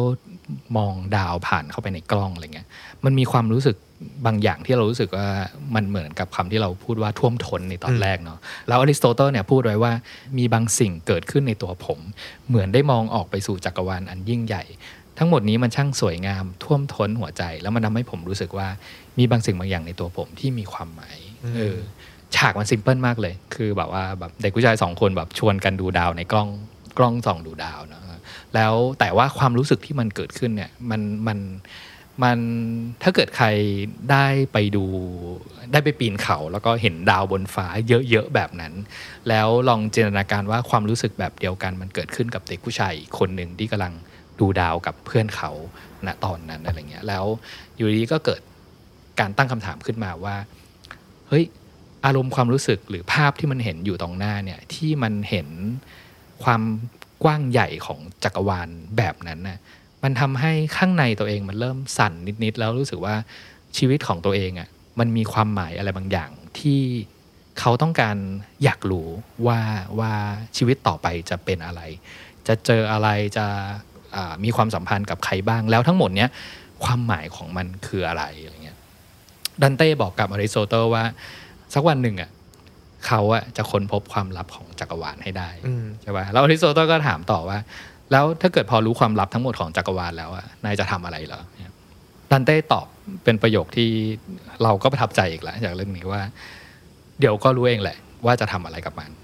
เราอาจจะเปลี่ยนแปลงโลกก็ได้ใช่ป่ะเรารู้สึกว่ามันเป็นบทสนทนาที่ที่เรียบง่ายดูเหมือนจะไม่ค่อยมีความหมายอะไรตอนที่อ่านในทีแรกเนาะแต่พออ่านทบทวนเรื่องราวต่างๆในเนี้ยว่าลองจินตนาการดูก็ได้ว่าการออกไปดูดาวคืนหนึ่งเนาะกับใครสักคนหนึ่งที่เราไม่แน่ใจในความสัมพันธ์หรือรู้สึกอะไรกับเขาอะไรเงี้ยแต่การการที่เขาแบบสอนให้เราดูดาวให้ค้นพบความยิ่งใหญ่ของท้องฟ้าแล้วก็ความไกลโพ้นของดวงดาวแต่ละดวงอะไรเงี้ยความความรู้สึกที่ทำให้รู้สึกว่าเฮ้ยตอนที่เรากำลังทำอะไรอยู่แบบนั้นน่ะกับใครอีกคนหนึ่งแล้วตัวมันเริ่มสั่นเพราะค้นพบความหมายหรือในหนังสือมันเขียนว่าความลับของจักรวาลน่ะสำหรับเรารู้สึกว่ามันโรแมนติกมากมันเป็นซีนที่คนนั้นน่ะคือคนสำคัญในชีวิตของเราอีกคนหนึ่งที่ทำให้เรารู้สึกว่าตลอดชีวิตที่จะได้ใช้ชีวิตกับเขาเนี่ยมันคือทาสที่สำคัญในการค้นหาความลับของจักรวาลด้วยกันอืมอืมเรื่องที่พี่เนทเล่าเนี่ยฉันอินมากทุกคนฉันบอกเลยเพราะอะไรรู้ป่ะมีอยู่วันหนึ่งนานมาละพี่เนทชวนเราออกไปที่ระเบียงเราชี้ขึ้นไปบนธงจันทร์เราบอกว่าโจ้เห็นไหมมีดาวสองดวงเล็กๆมันคือ Pollux กับ Castor เนาะอะไรเงี้ยซึ่งบอกตามตรงนะวันนี้นะกูก็ไม่รู้หรอกว่าสองดวงนั้นคือดวงไหนฉันดูดาวไม่เป็นไงฉันคือดาวเป็นล้านแล้วชี้บอกสองดวงนั้นแล้วกูจะรู้ได้ไงว่าสองดวงไหนใช่ป่ะนั่นไงไงแต่ความรู้สึกวันนั้นน่ะคือความรู้สึกเดียวกับอริสโตเติลในดังเต้ที่พี่เนทเล่าเมื่อกี้นี้ทั้งหมดเลยมันคือแบบว่าไม่เหมือนชีวิตอยู่ดีๆก็มีความหมายขึ้นมาขึ้นมาอย่างนั้นเลยดังนั้นณจุดเนี้ยบอกเลยว่าสำหรับใครก็ตามที่ฟังอยู่แล้วรู้สึกว่าตัวเองเป็นอริสโตเติลที่กำลังรู้สึกอะไรบางอย่างถ้ามีกับดังเต้ของคุณไม่ว่าดังเต้ของคุณจะเป็นผู้ชายจะเป็นผู้หญิงหรือจะเป็นใครที่คุณรู้สึกว่าแบบ ใช่ไหมนะหรือฉันไม่คู่ควรกับเขาไหมนะฉันเป็นใครนะจะไปไปหลงรักเขาอะไรอย่างเงี้ยหาเวลาไปดูดวงดาวหรือดูท้องฟ้าตอนกลางคืนแล้วแกจะเข้าใจว่าอริสโตเติลอย่างแกเนี่ยมันมีสิ่งที่มีความหมายยิ่งใหญ่อยู่ข้างในข้างในแกอยู่เนาะพี่โจเราให้เทคนิคเล็กๆแล้วกันนะคือถ้าคุณออกไปมองท้องฟ้าตอนกลางคืนน่ะแล้วค้นพบว่าอ่าดวงดาวที่เห็นหรือท้องฟ้ากว้างของคุณน่ะมันไม่มีความหมายอะไรอ่ะถ้าเกิดมีสักคืนนึงที่มีใครคนหนึ่งมาทำให้ท้องฟ้าของคุณหรือดวงดาวของคุณน่ะมันมีความหมายขึ้นมาอย่าปล่อยเขาไปโอ้แต่ถ้าคุณไม่มีโอกาสได้ไปดูดาวสองคนกับคนนั้นที่พี่เน็ตว่าก็นึกถึงเพลงนี้เว้ยคืนที่ดาวเต็มฟ้าฉันจินตนาการเป็นหน้าเธออ่ะคือแบบน่าน่าสนใจนะว่าทำไมทำไมหลายคนที่ที่เสียชีวิตจากเราไปเรามักจะคิดว่าเขาขึ้นไปอยู่บนฟ้าแล้วขึ้นไปดูดาวมันน่าสนใจว่าหนังทุกเรื่องมันพูดเรื่องเดียวกันอ่ะแบบเพราะว่าเขาอยู่บนนั้นจริงๆไงเพราะว่ามันมันดวงดาวทั้งหลายมันคือแบบเหมือนวิญญาณทั้งหลายที่แบบมันอยู่ข้างบนเป็น energy ข้างบนที่มันมีความหมายมากๆอ่ะกับอีกเรื่องนึงที่นึกถึงเวลาเราพูดถึงแบบท้องฟ้าดวงดาวอะไรเงี้ยแน่ๆคือนึกถึงหนังสือที่ชื่อว่า The Fault in Our Stars ของจอห์นกรีนเออแล้วก็เรารู้สึกว่าจอห์นกรีนเก่งมากๆที่เอาประโยคนี้จากเชกสเปียร์มามาทำงานเป็นชื่อหนังสือแล้วแล้วมันส่งสารที่สำคัญแล้วก็พิเศษมากๆเลยหลังจากที่อ่านจบแล้ว The Fault in Our Stars เนี่ยประโยคนี้ในเชกสเปียร์มันจะพูดว่าThe fault is not in our star but in ourselves นะความผิดพลาดนั้นนะไม่ได้เกิดจากดวงดาวของเราหรอกเกิดจากตัวเราเองต่างหากประโยคนี้เอาง่ายๆเลยพี่โจเวลาเรารู้สึกทำไมชีวิตเราเกิดมาแล้วแล้วแล้วเป็นแบบนี้วะทำไมต้องลำบากทำไมต้องจนทำไมแบบทำไมต้องมีใครเข้าใจขนาดนี้ทำไมฟ้าต้องกันแกล้งเราอ่ะมันคือมันคือความหมายของประโยคนี้ว่าเฮ้ยทุกอย่างมันถูกถูกลิขิตมาแล้วอ่ะฟ้าเป็นคนกำหนดให้เราต้องต้องต้องทนทุกข์แบบนี้ต้องเจอความยากลำบากแบบนี้อะไรเงี้ยนิยายเรื่องนี้มันก็เลยเป็นนิยายที่พูดถึงเด็กผู้ชายผู้หญิงสองคนนะเป็นนิยายยังอดาวอะไรเงี้ยพระเอกกับนางเอกของเราเนี่ยก็คือป่วยเป็นมะเร็งทั้งคู่ใช่ป่ะพระเอกเนี่ยเป็นมะเร็งเม็ดเลือดถึงขนาดที่ต้องตัดขาไปแล้วก็นางเอกเป็นมะเร็งไทรอยด์อะไรเงี้ยแล้วก็ในสถานบำบัดอะไรเงี้ยก็จะมีกลุ่มบำบัดที่ที่ทำให้เขารู้จักกันใช่ป่ะหลักๆของเรื่องนี้มันก็คือถ้าถ้าอ่านไปเนี่ยเราจะรู้สึกเศร้ากับชะตากรรมของตัวละครเนาะที่ที่มันเหมือนฟ้ากำหนดมาว่ามันเลือกไม่ได้อะที่เกิดมาแล้วจะต้องป่วยเป็นโรคมะเร็งเหมือนที่เรารู้สึกกับตัวเองว่าถ้าเกิดวันหนึ่งถ้าเกิดเราเราป่วยเป็นโรคร้ายที่ที่มันต้องเกิดขึ้นกับเราหรือว่าญาติพี่น้องเราที่ไม่ได้ป่วยเพราะว่าแบบอุบัติเหตุหรือว่าเป็นสิ่งที่เราไปทำมาแต่มันเหมือนกับถูกกำหนดถูกลิขิตเอาไว้ว่าเออเธอเธอจะต้องเจอประสบแบบเคราะห์ร้ายหรือประสบเคราะห์กรรมหรือว่าต้องเจอโรคร้ายแบบนี้กันอะไรเงี้ยในนิยายเรื่องเนี้ยมันก็เหมือนเราอ่านถึงอ่า struggle ของคนที่ต้องเจอกับโรคมะเร็งว่าเออชีวิตเนี้ยมันเลือกอะไรไม่ได้เนาะทุกอย่างมันเหมือนถูกกำหนดมาแล้วอะไรเงี้ยทั้งหมดคือการใช้ชีวิตตามชะตากรรมที่ถูกกำหนดเหมือนรอตายอ่ะเออเอาสั้นๆเลยนิยายเรื่องเนี้ยสิ่งที่สำคัญนะมันอยู่ตอนท้ายๆเรื่องเลยที่พออ่านเจอปุ๊บอะเราจะเข้าใจทุกสิ่งทุกอย่างว่าทำไมจอห์นกรีนถึงใช้คำว่า the fall in our star แล้วแล้วใส่ struggle เนี้ยว่าเออนางเอกของเราอะป่วยเป็นโรคมะเร็งเนาะแต่ว่าทั้งชีวิตอ่ะมันคือตัดพอกับการที่เอ้ยทำไมเรื่องแบบนี้มันต้องเกิดขึ้นกับฉันอะไรเงี้ยแล้วทั้งหมดเนี้ยมันลามไปถึงการรู้จักใครใครคนหนึ่งที่พิเศษมากๆแล้วไม่อยากตกหลุมรักเพราะอะไรรู้ป่ะเพราะว่าสุดท้ายแล้วเนี่ยทั้งสองคนก็ต้องจากกันแล้วทำไมเราต้องทำตัวให้หน้าเศร้าไปอีกในการที่จะต้องตกหลุมรักกันรักกันแล้วก็ต้องแยกจากกันแน่ๆเศร้ากันอีกชั้นหนึ่งเมื่ออีกคนหนึ่งที่จะต้องจากไปอะไรเงี้ยเออแต่ว่าสิ่งที่สำคัญเนี่ยเรารู้สึกว่ามันมันพลิกนิดเดียวกับมุมมองที่เกิดขึ้นนะว่าพระเอกอ่ะบอกว่าจริงๆแล้วเนี่ยเรารู้นะเวลาออกไปมองดาวหรือหรือเห็นความยิ่งใหญ่ของจักรวาลแล้วเนี่ยเราจะรู้ว่าไอ้การที่เราเป็นโรคมะเร็งหรือว่าการที่แต่ละคนต้องเจ็บป่วยด้วยสิ่งที่เลือกไม่ได้แบบเนี้ยมันถูกกำหนดเอาไว้แล้วใช่ป่ะแต่ว่าเราเกิดมาทั้งทีเนี้ยเราจะยอมจำนนกับการถูกกำหนดโดยสิ่งที่เราแบบว่าเลือกเองไม่ได้แบบนี้ไปจนตายเหรออะไรเงี้ยแบบเฮ้ยพระเอกบอกไม่ได้อ่ะมันเป็นเรื่องที่ไม่ถูกต้องที่เราจะไม่รักใครเพราะเราคิดว่าพอรักเราจะต้องเจ็บปวดจากการสูญเสียที่รอคอยที่จะเกิดขึ้นอะไรเงี้ยพ ระเอกก็เลยให้ให้ไอเดียในการใช้ชีวิตหนึ่งสำหรับคนอ่านสำหรับเราด้วยเรารู้สึกว่าได้ไอเดียเนี่ยว่าจริงๆแล้วเนี่ยถึงแม้ว่าเรารู้ว่าว่าการรักใครสักคนหนึ่งมันจะเจ็บปวดเมื่อจะต้องจากกันแยกกันซัมฮาวในอนาคตอ่ะมันต้องต้องมีจุดที่จะต้องจากจากเป็นจากตายอะไรเงี้ยยังไงก็ต้องจากอะไรเงี้ยแล้วหลายคนน่ะเลือกที่จะไม่รักเพราะไม่อยากจากเพราะไม่อยากเจ็บปวดอะไรเงี้ยแต่ว่าออกัสซัสในในเรื่องเนี่ยบอกว่าเฮ้ยแต่จริงๆอ่ะรู้เปล่าทั้งหมดอ่ะที่เรารู้สึกเหมือนเลือกอะไรไม่ได้เนี่ยเราเลือกได้นะว่าเราจะเจ็บปวดโดยใครมันแปลว่าเนี่ยถึงเราจะรู้เหอะว่าการรักมันจะตามมาด้วยความเจ็บปวดการแยกจากกันอะไรเงี้ยแต่สุดท้ายเนี่ยมันไม่ดีกว่าเหรอที่เราจะได้รักใครสักคนหนึ่งและคนที่ทำให้เราเจ็บปวดนั้นนะก็คนที่เราเลือกที่จะเป็นคนรักเขาเองอุ้ยไม่ไหวนะอืมเรารู้สึกว่าเรื่องที่เขียนมาด้วยมันไม่ได้ซับซ้อนอะไรมากเนื้อเนื้อเรื่องทั้งสองเรื่องที่เล่ามาเรื่อง Aristotle and Dante เรื่อง The Fault in Our Stars เนี่ยมันเป็นเรื่องที่ที่อาจจะเกิดขึ้นกับใครก็ได้หรือเรื่องราวมันค่อนข้างธรรมดาที่จะดำเนินความสัมพันธ์ไม่ได้มีอะไรแบบว่ายิ่งใหญ่ challenge หรือว่าผจญภัยอะไรใหญ่มากอะไรอย่างเงี้ยแต่เรื่องความธรรมดาของมนุษย์ต่างๆเหล่านี้มันถูกพาเข้าไปอยู่ในจุดที่เราจะเริ่มเห็นความทุกข์ของตัวเองใหญ่ขึ้นเรื่อยๆความเจ็บปวดตัวเองของตัวเองมันมันใหญ่ขึ้นเรื่อยๆทรมานมากขึ้นเรื่อยๆเมื่อตัวเรามันเริ่มแบบใหญ่ครับโลกขับฟ้าใช่ป่ะแต่ว่าทั้งสองเรื่องเนี่ยสิ่งที่ทำให้เรามาฉุกคิดเสมอก็คือเมื่อไหร่ก็ตามที่เราอยู่ในภาวะขับข้องใจภาวะของการเจ็บป่วยภาวะที่รู้สึกว่าเฮ้ยมันไม่มีทางออกอะไรเงี้ยแล้วพาตัวเองไปอยู่ในจุดเล็กๆจุดนึงของจักรวาลที่มองเห็นความยิ่งใหญ่กว่าตัวเราเยอะๆแบบที่เอาตัวเองไปอยู่ในกลางทะเลทรายแล้วเห็นดวงดาวนับล้านดวงอยู่ข้างบนหัวเราอะไรเงี้ยแล้วลองตั้งสมมติฐานว่าถ้าเกิดเราอยู่บนดาวแล้วมองกลับลงมายังโลกอะไรเงี้ยเราจะมองเห็นเรายืนอยู่ตรงนั้นไหมนะหรือมันอาจจะเป็น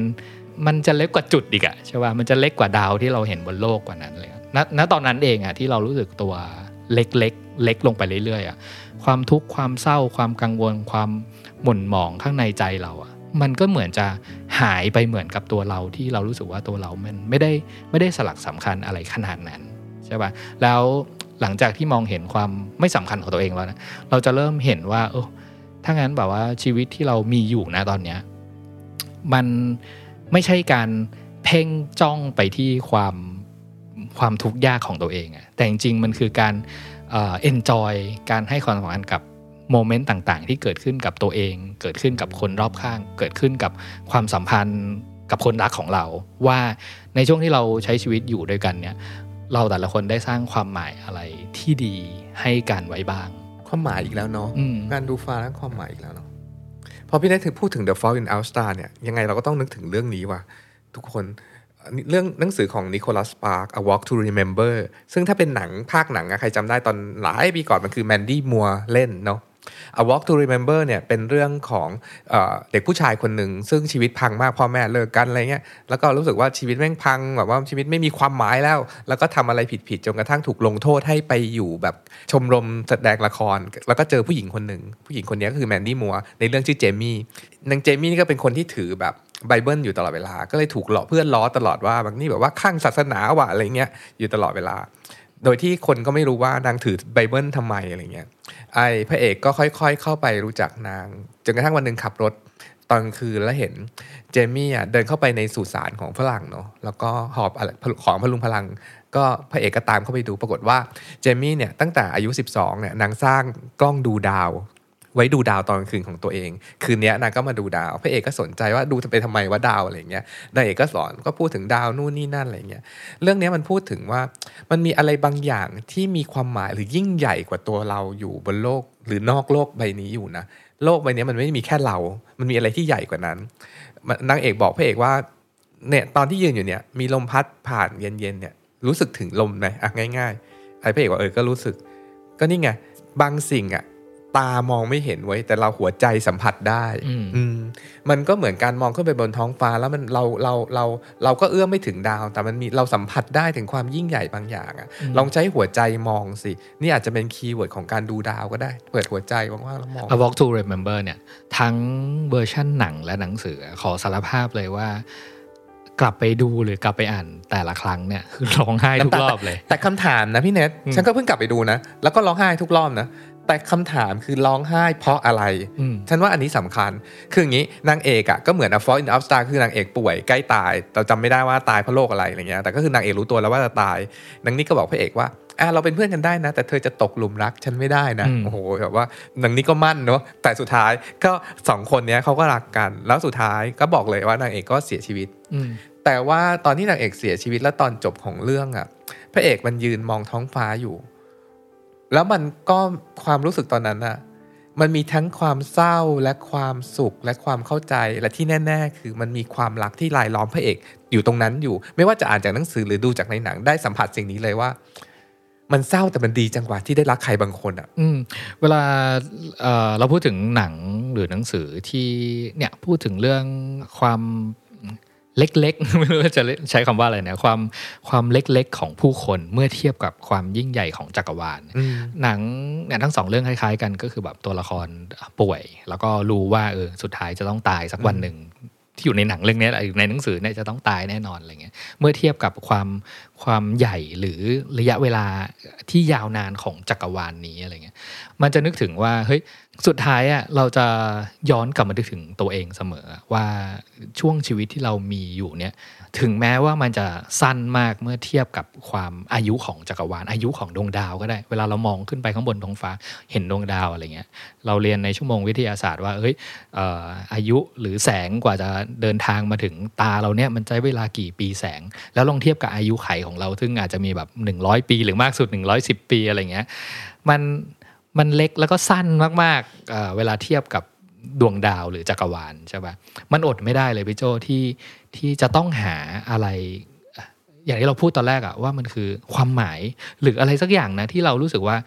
เออๆมันคุ้มค่าแล้วล่ะที่เราได้ใช้ชีวิตอยู่บนโลกใบเล็กๆเนี่ยถ้าเทียบกับจักรวาลอืมหรือตอนดู A Walk to Remember อีกอันนึงก็คือแบบหรือว่าความตายมันไม่ใช่จุดสุดท้ายของชีวิตว่ะหรือว่ามันไม่มีการตายที่แท้เขายังอยู่ที่นี่เหมือนพระเอกยังรู้สึกว่านางเอกไม่ได้ตายจากเขาไปนางเอกยังอยู่ในสายลมยังอยู่ในท้องฟ้าอยู่ในอยู่ในใบไม้ไหวยังอยู่ในดวงดาวความความรู้สึกแบบนี้คือแบบมันคือความรักอะหรือความยิ่งใหญ่อะไรบางอย่างอะไรอย่างเงี้ยซึ่งซึ่งอันเนี้ยหนังอีกเรื่องที่พูดก็คือเอ่อ Cloud Atlas นะมันก็พูดเหมือนกับว่า Cloud Atlas เนี่ยฉากถ้าพูดถึงฉากดูดาวยังไงก็ต้องนึกถึง Cloud Atlas เพราะว่าคุณตานั่งเล่าเรื่องราวต่างๆนานา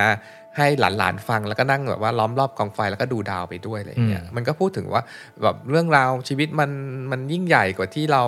เกิดแล้วเราก็จบตรงวันที่เราตายนะมันมีอะไรนู่นนี่นั่นมากมายสิ่งที่น่าสนใจของ Cloud Atlas เนี่ยคือถ้าใครได้อ่านหนังสือหรือดูหนังเนี่ยมันมีสตอรี่หลายสตอรี่ซ้อนกันอยู่ในในหนังหรือหนังสือเรื่องเดียวนะเออแล้วก็หกเรื่องแล้วเออหกเรื่องเนี้ยแล้วแต่ละเรื่องอ่ะมันเกิดขึ้นหลายยุคหลายสมัยหลายช่วงเวลาแล้วทุกสิ่งทุกอย่างทุกๆสตอรี่เหมือนจะถูกเชื่อมโยงกันแล้วเหมือนกับเหมือนกับเวลาเรานั่งดูดาวอะไรเงี้ยเวลาเราชวนกันพูดถึงกลุ่มดาวนะอันนี้คือบอกว่าแบบ Pollux Castor หรืออันนี้คือกลุ่มดาวไถอะไรเงี้ยแล้วเราจินตนาการว่าในในยุคแบบพ่อแม่เราในยุคแบบปู่ย่าตายายหรือในยุคแบบดึกดำบรรพ์ที่เขาแบบดูดาวกันเทคโนโลยีอะไรใดๆอ่ะเออแล้วเรื่องราวเรื่องเล่าสตอรี่ต่างๆที่มันเกิดขึ้นตอนที่ผู้คนอยู่ข้างใต้ท้องฟ้ากลางคืนแล้วดูดาวแล้วเล่าให้กันฟังเนี่ยมันถูกถ่ายทอดกันสู่รุ่นสู่รุ่นแล้วแล้วมันเหมือนกับว่าเราก็เหมือนได้คอนเนคกับผู้คนก่อนหน้านั้นไม่รู้จะสิบปีร้อยปีแบบว่ามันมีเอนเตอร์เทนเมนต์ไหนที่แบบว่าคนเมื่อ สองพัน ปีที่แล้วกับคนณวันนี้ยังทำเหมือนๆกันได้อยู่อ่ะมันก็แบบว่ามันคนแถวๆการดูดาวแล้วเล่านิทานอะไรกันแถวๆนี้หรอกพูดถึงแบบความแบบระยะเวลาสั้นๆของของแบบช่วงชีวิตอะไรเงี้ยนึกถึงหนังกลางคืนอีกเรื่องที่เราชอบมากคือ Before Sunrise พี่เนท Before Sunrise เป็นเรื่องที่แบบถ้าจำได้ก็พระเอกคือ Ethan Hawke กับนางเอก Julie Delpy เนี่ยเป็นหนุ่มอเมริกันกับสาวฝรั่งเศสเจอกันบนรถไฟอ่านหนังสือแล้วก็คุยกันไปมาแล้วก็แบบเฮ้ยเธอลองแบบว่าอยากรู้จักกันมากขึ้นอีกหน่อยมั้ยลองลองโดดลงเมืองเนี้ยแล้วก็เดินเล่นกันก็เป็นหนังเรียลไทม์หนึ่งคืนหนึ่งคืนก็เป็นไทมิ่งเล็กๆในชีวิตของพวกเราหนึ่งคืนเนาะแต่ไอ้ไทมิ่งเล็กๆเนี่ยก็เหมือนชีวิตเล็กๆในดวงดาวใหญ่ๆของของพระเอกนางเอกคู่เนี้ยมันทำให้สองคนนี้รู้จักการตกหลุมรักแล้วก็ต้องแยกจากภายในเวลาสั้นๆอะไรอย่างเงี้ยฉากประทับใจก็คือฉากฉากที่เดินเดินเล่นกันริมแม่น้ำแล้วก็มีแบบ กวีหนุ่มเขียนบทกวีรักให้มันก็ไม่เกี่ยวกับกับเรื่องหรอกแต่ว่าทำไมเราถึงจำแบบฉากกลางคืนจะนึกถึง Before Sunrise หนึ่งเรื่องกับอีกอีกเรื่องก็คือ The Beach The Beach ที่ลีโอนาร์โดเล่นน่ะฉากนี้จำแบบขำๆเพราะว่า The Beach เนี่ยพระเอกสอนสาวฝรั่งเศสเหมือนกันดูดาวแถวเกาะทางภาคใต้อะไรเงี้ยแล้วนางเอกมันพูดว่าเนี่ยหนุ่มอเมริกันไม่อย่างงี้ ร้อยเปอร์เซ็นต์ เลยว่ะ คือที่สอนกูดูดาวจะแอมฉันใช่ไหม คือแบบหนุ่มอเมริกันแบบสอนสาวดูดาวเพื่อที่หลังจากนั้นจะมีอะไรกันอะไรเงี้ยก็เป็นฉากประทับใจของ The Beach กับกับ Midnight in Paris เนาะฉากกลางคืนที่เราสองคนชอบกันมากๆอ่ะก็คือแบบหนังกลางคืนจริงๆมีอีกหลายเรื่องแหละครับที่ที่เขาพูดถึงแบบการการเป็น loner dreamer ใช้ชีวิตกลางคืนแล้วก็การออก connect ตัวเองระหว่างเรากับท้องฟ้าที่กว้างใหญ่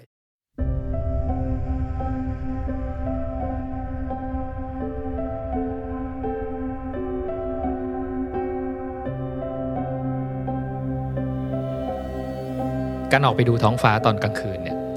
มันเป็นช่วงเวลาที่สำคัญสำหรับการใช้ความคิดนะโดยเฉพาะคนที่รู้สึกว่าตัวเองเป็นโลนเนอร์เป็นดรีมเมอร์อะไรเงี้ยตอนกลางคืนไม่ไม่ใช่แค่การออกไปดูท้องฟ้าก็ได้ช่วงเวลากลางคืนที่รู้สึกว่าได้ใช้ความคิดอยู่กับตัวเองอยู่คนเดียวใช่ป่ะมีเสียงรบกวนหรือหรือคนอื่นๆเขาหลับไปหมดแล้วเนี่ยมันเป็นช่วงเวลาที่สำคัญมากๆของของเราที่จะได้เอา creativity หรือสิ่งที่เราบอกว่าคิดฝันหมกมุ่นอยู่ทั้งวันมาแล้วอะเอาออกมาผลิตเป็นบางสิ่งบางอย่างเอาความคิดออกมาเป็นงาน creative อืมที่บ้านเรียกสิ่งนี้ว่า alone time พี่เน็ตหรือว่า quiet time คือเวลาเงียบๆหรือเวลาอยู่คนเดียวอะพูดง่ายๆขออยู่เงียบๆคนเดียวอะพูดง่ายๆแล้วกลางวันมันไม่อนุญาตให้เราทำอย่างนั้นเว้ยกลางวันมันเต็มไปด้วยสิ่งรบกวนใช่ป่ะแบบยิ่งคนอย่างเราที่แบบเป็นสายใช้งานทำงานแบบครีเอทีฟเนี่ยมันมักจะเป็นคนที่เซนซิทีฟมากๆอ่ะเราไม่รู้ว่าคนอื่นเป็นหรือเปล่าแต่โจ้เป็นคือเป็นคน highly sensitive เลยด้วยคือแบบเวลากลางวันสมมติเราขับรถไปบนถนนเส้นหนึ่งเนี่ยเราเซนซิทีฟกับแสงกับเสียงกับกราฟิกกับภาพโปสเตอร์กับภาพคนเดินถนนกับว่าฟอนต์ที่อยู่ข้างถนนมัน data มันเยอะแยะมากมาย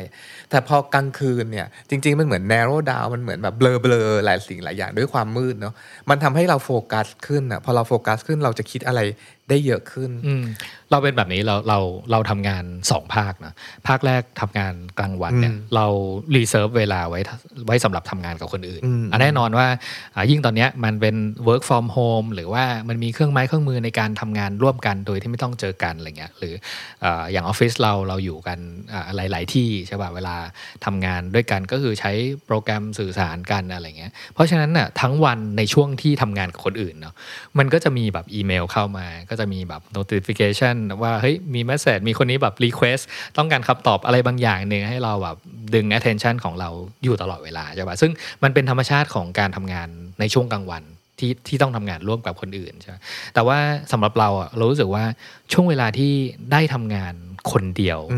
ช่วงเวลาที่ได้ใช้ความคิดในช่วงเวลาพิเศษพิเศษแบบเนี้ยเราจะรีเซิร์ฟเวลาไว้อีกสล็อตหนึ่งในช่วงกลางคืนว่าเออขอเวลาแบบเนี้ยทำงานบางสิ่งบางอย่างที่เราไม่สามารถทำงานตอนกลางวันได้เพราะ distract ค่อนข้างเยอะอะไรเงี้ยหรือหรือจริงๆเราเราเรา need แบบหนึ่งชั่วโมงสองชั่วโมงที่ได้นั่งเงียบๆในบรรยากาศที่ไม่มีอะไรรบกวนเลยแล้วก็แล้วก็บางทีถึงขั้นแบบว่าแบบเอ้ย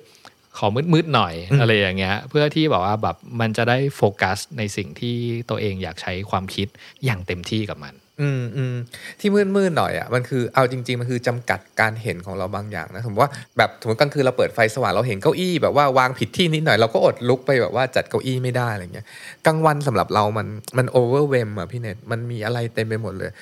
นั่งๆทำงานอยู่เดี๋ยวก็แบบใครโทรมาเว้ยเอาเดี๋ยวเดี๋ยวเคอรี่มากดออดหน้าบ้านมีของมาส่งเว้ยเดี๋ยวแบบมีแม่มาเรียกว่าแบบไปกินข้าวคือแม่ก็รักแหละแต่ว่าแบบกลางวันมันจะแบบมีอะไรต่อมีอะไรเข้ามาเยอะๆอะแต่พอแบบกลางคืนเนี่ยมันเงียบแล้วมันไม่ต้องมันจะไม่มีเมสเสจมันจะไม่มีโนติมันจะไม่มีคนอื่นก็หลับไปหมดแล้วมันจะไม่มีใครโพสต์ลง ไอ จี อะไรใดๆสักเท่าไหร่อะไรอย่างเงี้ยมันทำให้เราได้มีโอกาสอยู่กับตัวเองเยอะๆและการอยู่กับตัวเองแบบเนี้ยถ้าได้มีโอกาสได้ออกไปข้างนอกแล้วเงยหน้าขึ้นมองท้องฟ้าตอนกลางคืนไม่ว่าจะอยู่แม้อีเวนต์อยู่ในกรุงเทพเราก็อยู่กรุงเทพเนาะอีเวนต์อยู่ในเมืองมันก็พอเห็นดาวบ้างนะแม้จะไม่เยอะถ้ามีโอกาสไปเห็นดาวเยอะๆมันต้องดีกว่าอยู่แล้วการได้ออกไปดูดาวสักแป๊บนึงเนี่ยช่วงเวลาที่ดูดาวเนี่ยส่วนใหญ่จะเป็นช่วงที่คิดอะไรไม่ออกเหมือนแบบช่วงที่มองฟ้าเปล่าๆแต่หลังจากดูดาวเสร็จอะมันคิดอะไรออกเต็มเลยเว้ย หลังจากนั้นลงมานั่งทำงานต่อมันจะคิดอะไรออกมันเหมือนสมองได้โล่งหรืออีอีกหลายๆสิ่งมันเหมือนได้ได้เข้าใจความหมายของชีวิตอะไรบางอย่างเสมอไม่เคยพลาดเลยคนที่ชอบดูดาวมาตั้งแต่เด็กๆอ่ะหลายหลายคนน่ะน่าจะเคยไปท้องฟ้าจำลองเออหรือว่าเออถ้าเกิดใครมีถ้าเกิดใครเคยไปทริปต่างจังหวัดหรือไปทะเลที่อยู่ไกลเมืองมากๆที่ท้องฟ้ามืดหน่อยอะไรเงี้ยได้เห็นดาวเยอะๆอะไรเงี้ยไม่แน่ใจว่าจะมีโมเมนต์คล้ายๆกันกับเราเนาะว่าทุกครั้งที่ที่ออกไปดูดาวในคืนที่ท้องฟ้ามืดแล้วก็เห็นดาวเยอะๆเนี่ยเราจะอดไม่ได้ที่จะสงสัยว่าเฮ้ยจริงๆแล้วเนี่ยเราเป็นสิ่งมีชีวิตประเภทเดียวในจักรวาล นี้หรือเปล่านะ คือพูดง่ายๆว่าแบบมีมนุษย์ต่างดาวหรือเปล่าเวลามองท้องฟ้าเห็นไม่ได้เนาะเห็นดาวตกเห็นดาวดวงนี้มันกระพริบแปลกๆว่ะเฮ้ยสิ่งเนี้ยมันจะใช่แบบสัญญาณอื่นที่ไม่ใช่ไม่ใช่แค่ดวงดาวดวงหนึ่งไหมอาจจะเป็นแบบว่าคนอื่นที่อยู่บนนู้นให้สัญญาณกลับมาหรือว่ามันอาจจะมีชีวิตเราอีกชีวิตหนึ่งที่อยู่บนอีกดาวหนึ่งคู่ขนานกันอยู่ก็ได้อะไรเงี้ยรู้สึกว่าความคิดประเภทเนี้ยมันเป็นความคิดปกติมากๆสำหรับคนที่ทำงานสร้างสรรค์ที่จะใส่จินตนาการเข้าไปเมื่อตัวเองไปอยู่ในจุดที่เห็นดาวเยอะๆเห็นท้องฟ้าเห็นความกว้างใหญ่สุดลูกหูลูกตาที่เราไม่มีทางรู้เลยว่ามีอะไรอยู่บนนั้นอืมอุ้ยแบบพูดเป็นเล่นไม่ได้นะไอ้เรื่องที่พี่เนตพูดอยู่เนี่ยมันเริ่มมาตั้งแต่อดีตการที่มันมิโทโลจีต่างๆพวกแบบว่าตำนานเทววิทยาต่างๆก็คือคนโบราณก็นอนดูฟ้าแล้วก็แต่งขึ้นมาเป็นเรื่องแล้วเรื่องเหล่านั้นก็ประคองความเป็นมนุษยชาติมาถึงถึงรุ่น NASA ที่แบบว่าเริ่มเอาจริงเอาจังจะแบบว่าออกไปสำรวจกันจริงจังรู้สึกว่าเทคโนโลยีต่างๆอ่ะมันก็เริ่มมาจากการที่ใครสักคนนึงออกไปมองดวงดาวตอนกลางคืนนี่แหละว่าแล้วเกิดสงสัยขึ้นมาว่าบนนู้นคืออะไรบนนู้นมีใครอยู่บ้างแล้วบนนู้นน่ะจะมีใครสักคนหนึ่งที่มีชีวิตแบบเราอะอยู่บนนั้นหรือเปล่าใช่ป่ะมันก็เริ่มเริ่มอยากรู้สงสัยแล้วก็ทำโครงการต่างๆเพื่อสำรวจเพื่อตอบความสงสัยใครรู้ curiosity ของเราเนี่ยแหละนึกถึงหนังเรื่อง Contact อีกเรื่องหนึ่งที่จอร์ดี้ฟอสเตอร์ก็แบบก็พูดถึงแบบว่าเราเป็นแบบเม็ดทรายเล็กๆอยู่ในแบบว่าจักรวาลแล้วเวลาพูดถึงเนี่ยในเชิงวิทยาศาสตร์ในเชิงแบบ fact finder เนาะสิ่งที่จะทับซ้อนเสมอตอนที่เราแบบออกไปมองท้องฟ้าคือเรื่องของนามธรรมคือเรื่องที่ที่มันใหญ่กว่าสิ่งที่อธิบายได้ด้วยวิทยาศาสตร์ณตอนนี้อ่าณตอนนี้อะไรเงี้ยแล้วแล้วมันจะตามมาด้วยเรารู้สึกอีกอย่างหนึ่งคือนอกจากวิทยาศาสตร์เทคโนโลยีต่างๆที่มันเกิดขึ้นจากคนผู้คนสงสัยในท้องฟ้าว่ามันมีอะไรแล้วเนี่ยเรื่องราวทางปรัชญาต่างๆที่เรียกง่ายๆว่าพระเจ้าศาสนาต่างๆเหล่านี้มันก็คือความความรู้สึกเล็กและควบคุมกำหนดอะไรไม่ได้เลยมันมีแต่ท้องฟ้าและดวงดาวเท่านั้นแหละที่สามารถกำหนดให้มันเป็นอย่างที่มันเป็นอืมๆถ้าพูดเรื่องนี้มันคือความคอนเนคไหมพี่เนทมันคืออย่างนี้มันมีอีกมูดคือเรารู้สึกว่าเราไม่มีตัวตนเราไม่สำคัญเว้ยเราเป็นใครก็ไม่รู้แต่แบบว่าการออกไปมองท้องฟ้าสักแป๊บนึงเนี่ยมันเหมือนอยู่ดีๆเราเราได้คอนเนคกับดวงดาวทั้งหลายหรือท้องฟ้าอันนั้นนะแล้วเราก็รู้สึกว่าชีวิตมันโอเคนะเพราะว่ามันมีซิสเต็มอะไรบางอย่างคือดาวมันเป็นซิสเต็มระบบอะไรบางอย่างที่ที่มหัศจรรย์มากๆแล้วเขาดูแลเราอยู่อะภาษาโจ้อะโจ้เรียกว่าพระเจ้าแต่หลายคนอื่นอาจจะเรียกบางอย่างเรียกว่ายูนิเวิร์สเรียกว่าจักรวาลหรือเรียกว่าอะไรก็แล้วแต่แต่ที่แน่ๆคือมัน something greater than ourselves something ที่ยิ่งใหญ่กว่าเราเราอ่ะมันมีอยู่จริงบนโลกใบนี้กับคาตาเลยเราพูดถึงว่าท้องฟ้าตอนกลางคืนเนี่ยมันเป็นสถานที่พิเศษสำหรับคนเหงาคนโดดเดี่ยว loner dreamer นะแต่สำหรับเราอ่ะอีกภาคหนึ่งอ่ะมันก็คือความรู้สึกว่าจริงๆแล้วอ่ะมันมีใครอีกคนหนึ่งที่กำลังดูดาวดวงเดียวกับเราอยู่แล้วเรารู้สึกว่าเราสามารถ connect สื่อสารไปถึงอีกคนหนึ่งได้ผ่านมันถึงมีเพลงแบบ somewhere out there ที่รู้สึกว่าเฮ้ยคืนนี้ถึงเราก็รู้นะว่าเราอยู่ห่างไกลกันคนละทวีปอะแต่ด้วยคำอธิษฐานต่อดวงดาวดวงเดียวกันอะมันทำให้เราระยะทางอะไม่ได้เป็นสิ่งที่ขัดขวางความรักของเราเลยและไอ้ใครบางคนที่ดูดาวดวงเดียวกับเราอยู่เนี่ยมันไม่ใช่แค่คนละทวีปนะพี่เนทมันอาจจะเป็นคนละอาจจะเป็นคนเมื่อพันปีที่แล้วหรือพันปีเนี่ยอนาคตข้างหน้าก็กำลังดูดาวดวงเดียวกับเราอยู่อะเนี่ยความความคิดแบบเชิงนามธรรมพวกเนี้ยมันจะเกิดขึ้นตอนที่เราเปิดใจหัวใจค่อยๆเปิดอ่ะเออเราว่ามันคืออย่างนี้วะคือ ปกติเวลาเรารู้สึกไม่ดีต่างๆนานามันคือหัวใจปิดพูดง่ายๆแล้วพอแบบไปดูดาวแล้วหัวใจมันเปิดพอหัวใจเปิด energy ต่างๆมันก็หลั่งไหลเข้ามามันก็คือแบบว่ามันทำให้สมองเปิดโล่งแล้วเราก็เลยเข้าใจพวกสิ่งต่างๆเหล่านี้ได้ง่ายการดูฟ้าสำหรับเรามันคือการการ connect อ่ะคำของเราคือการ connect the dot มันคือเรากับดวงดาวแล้วมันก็คือ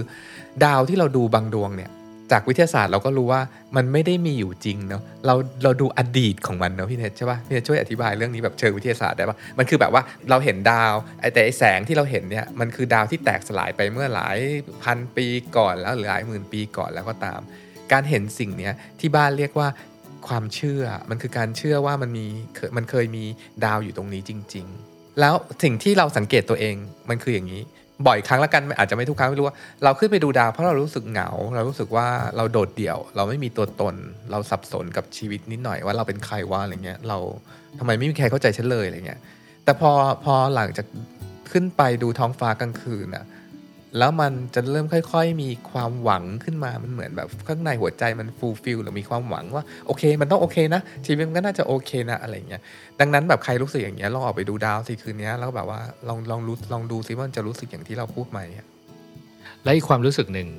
ที่พี่โจเกริ่นเอาไว้ตอนแรกๆว่าเวลาเราออกไปมองท้องฟ้าตอนกลางคืนเนี่ยเราจะรู้สึกถึงบางสิ่งบางอย่างที่มีความหมายอยู่ในตัวเราเวลาเราออกไปอยู่ท่ามกลางความยิ่งใหญ่ของท้องฟ้ากลางคืนเนาะเราจะรู้สึกว่าเฮ้ยก่อนหน้านั้นก่อนที่เราจะขึ้นมาดูท้องฟ้าเนี่ยทำไมเรากังวลกับเรื่องนี้จังทำไมเราเป็นทุกข์เป็นร้อนเดือดเนื้อร้อนใจกับเรื่องที่ไม่มีทางออกแบบนี้จังอะไรเงี้ยแต่อะไรกันที่ทำให้แค่ออกมาอยู่ข้างนอกบ้านมองท้องฟ้ามองดวงดาวตอนกลางคืนเนี่ยแน่ๆสำหรับเราสิ่งที่ได้ก็คือความรู้สึกที่ทำให้เรารู้สึกว่าตัวเรามันช่างเล็กจิ๋วเมื่อเทียบกับดาวอีกเป็นล้านดวงที่อยู่บนฟ้าหรือว่าขนาดของจักรวาลที่เราไม่สามารถจินตนาการได้ว่ามันมันใหญ่แค่ไหนแล้วทีนี้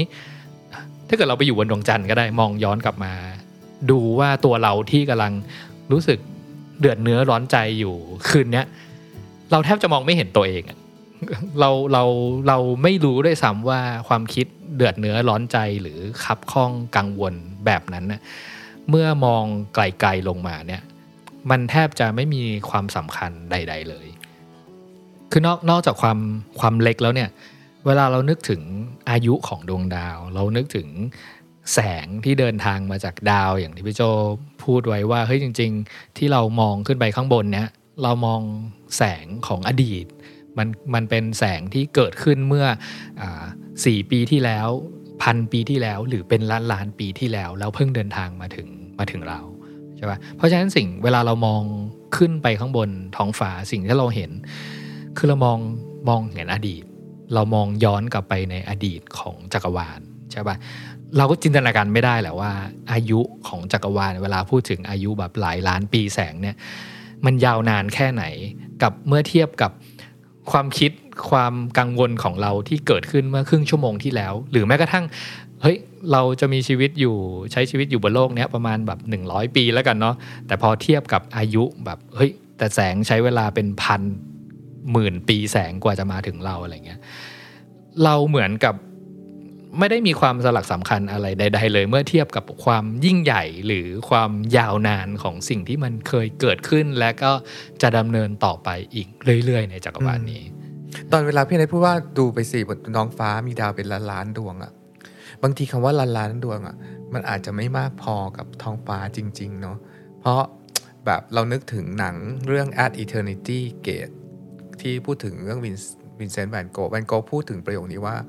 เอ่อมันพูดเป็นเหมือนโมโนโลกขึ้นมาเมื่อเขามองไปที่ที่วิวทุ่งนาหรือท้องฟ้าว่า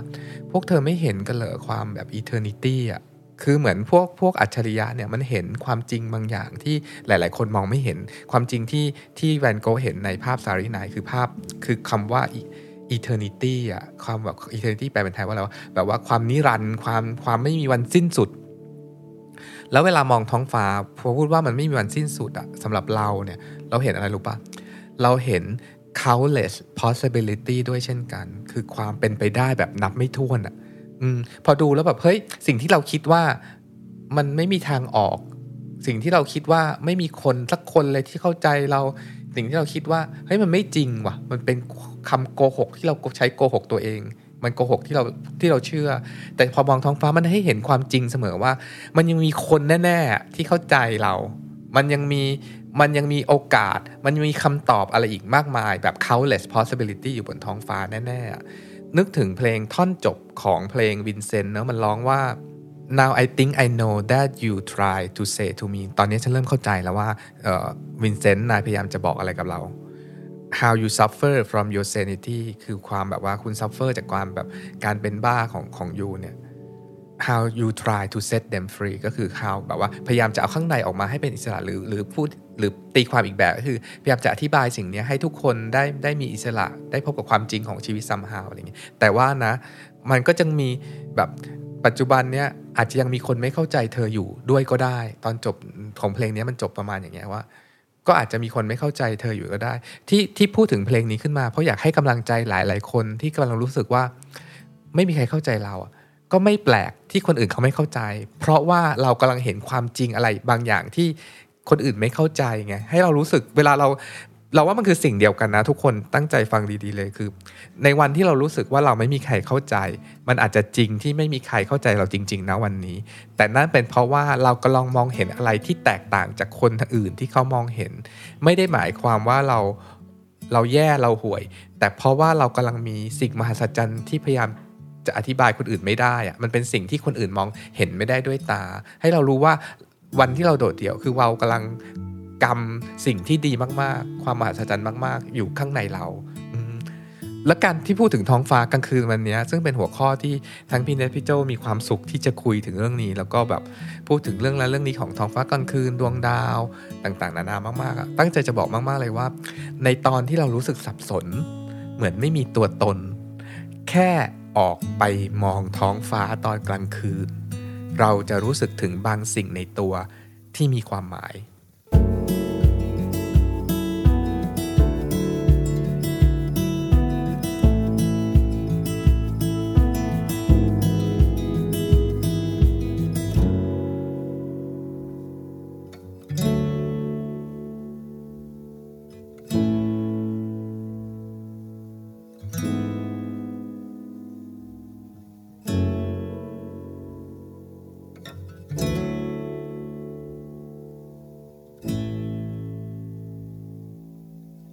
The Standard Podcast,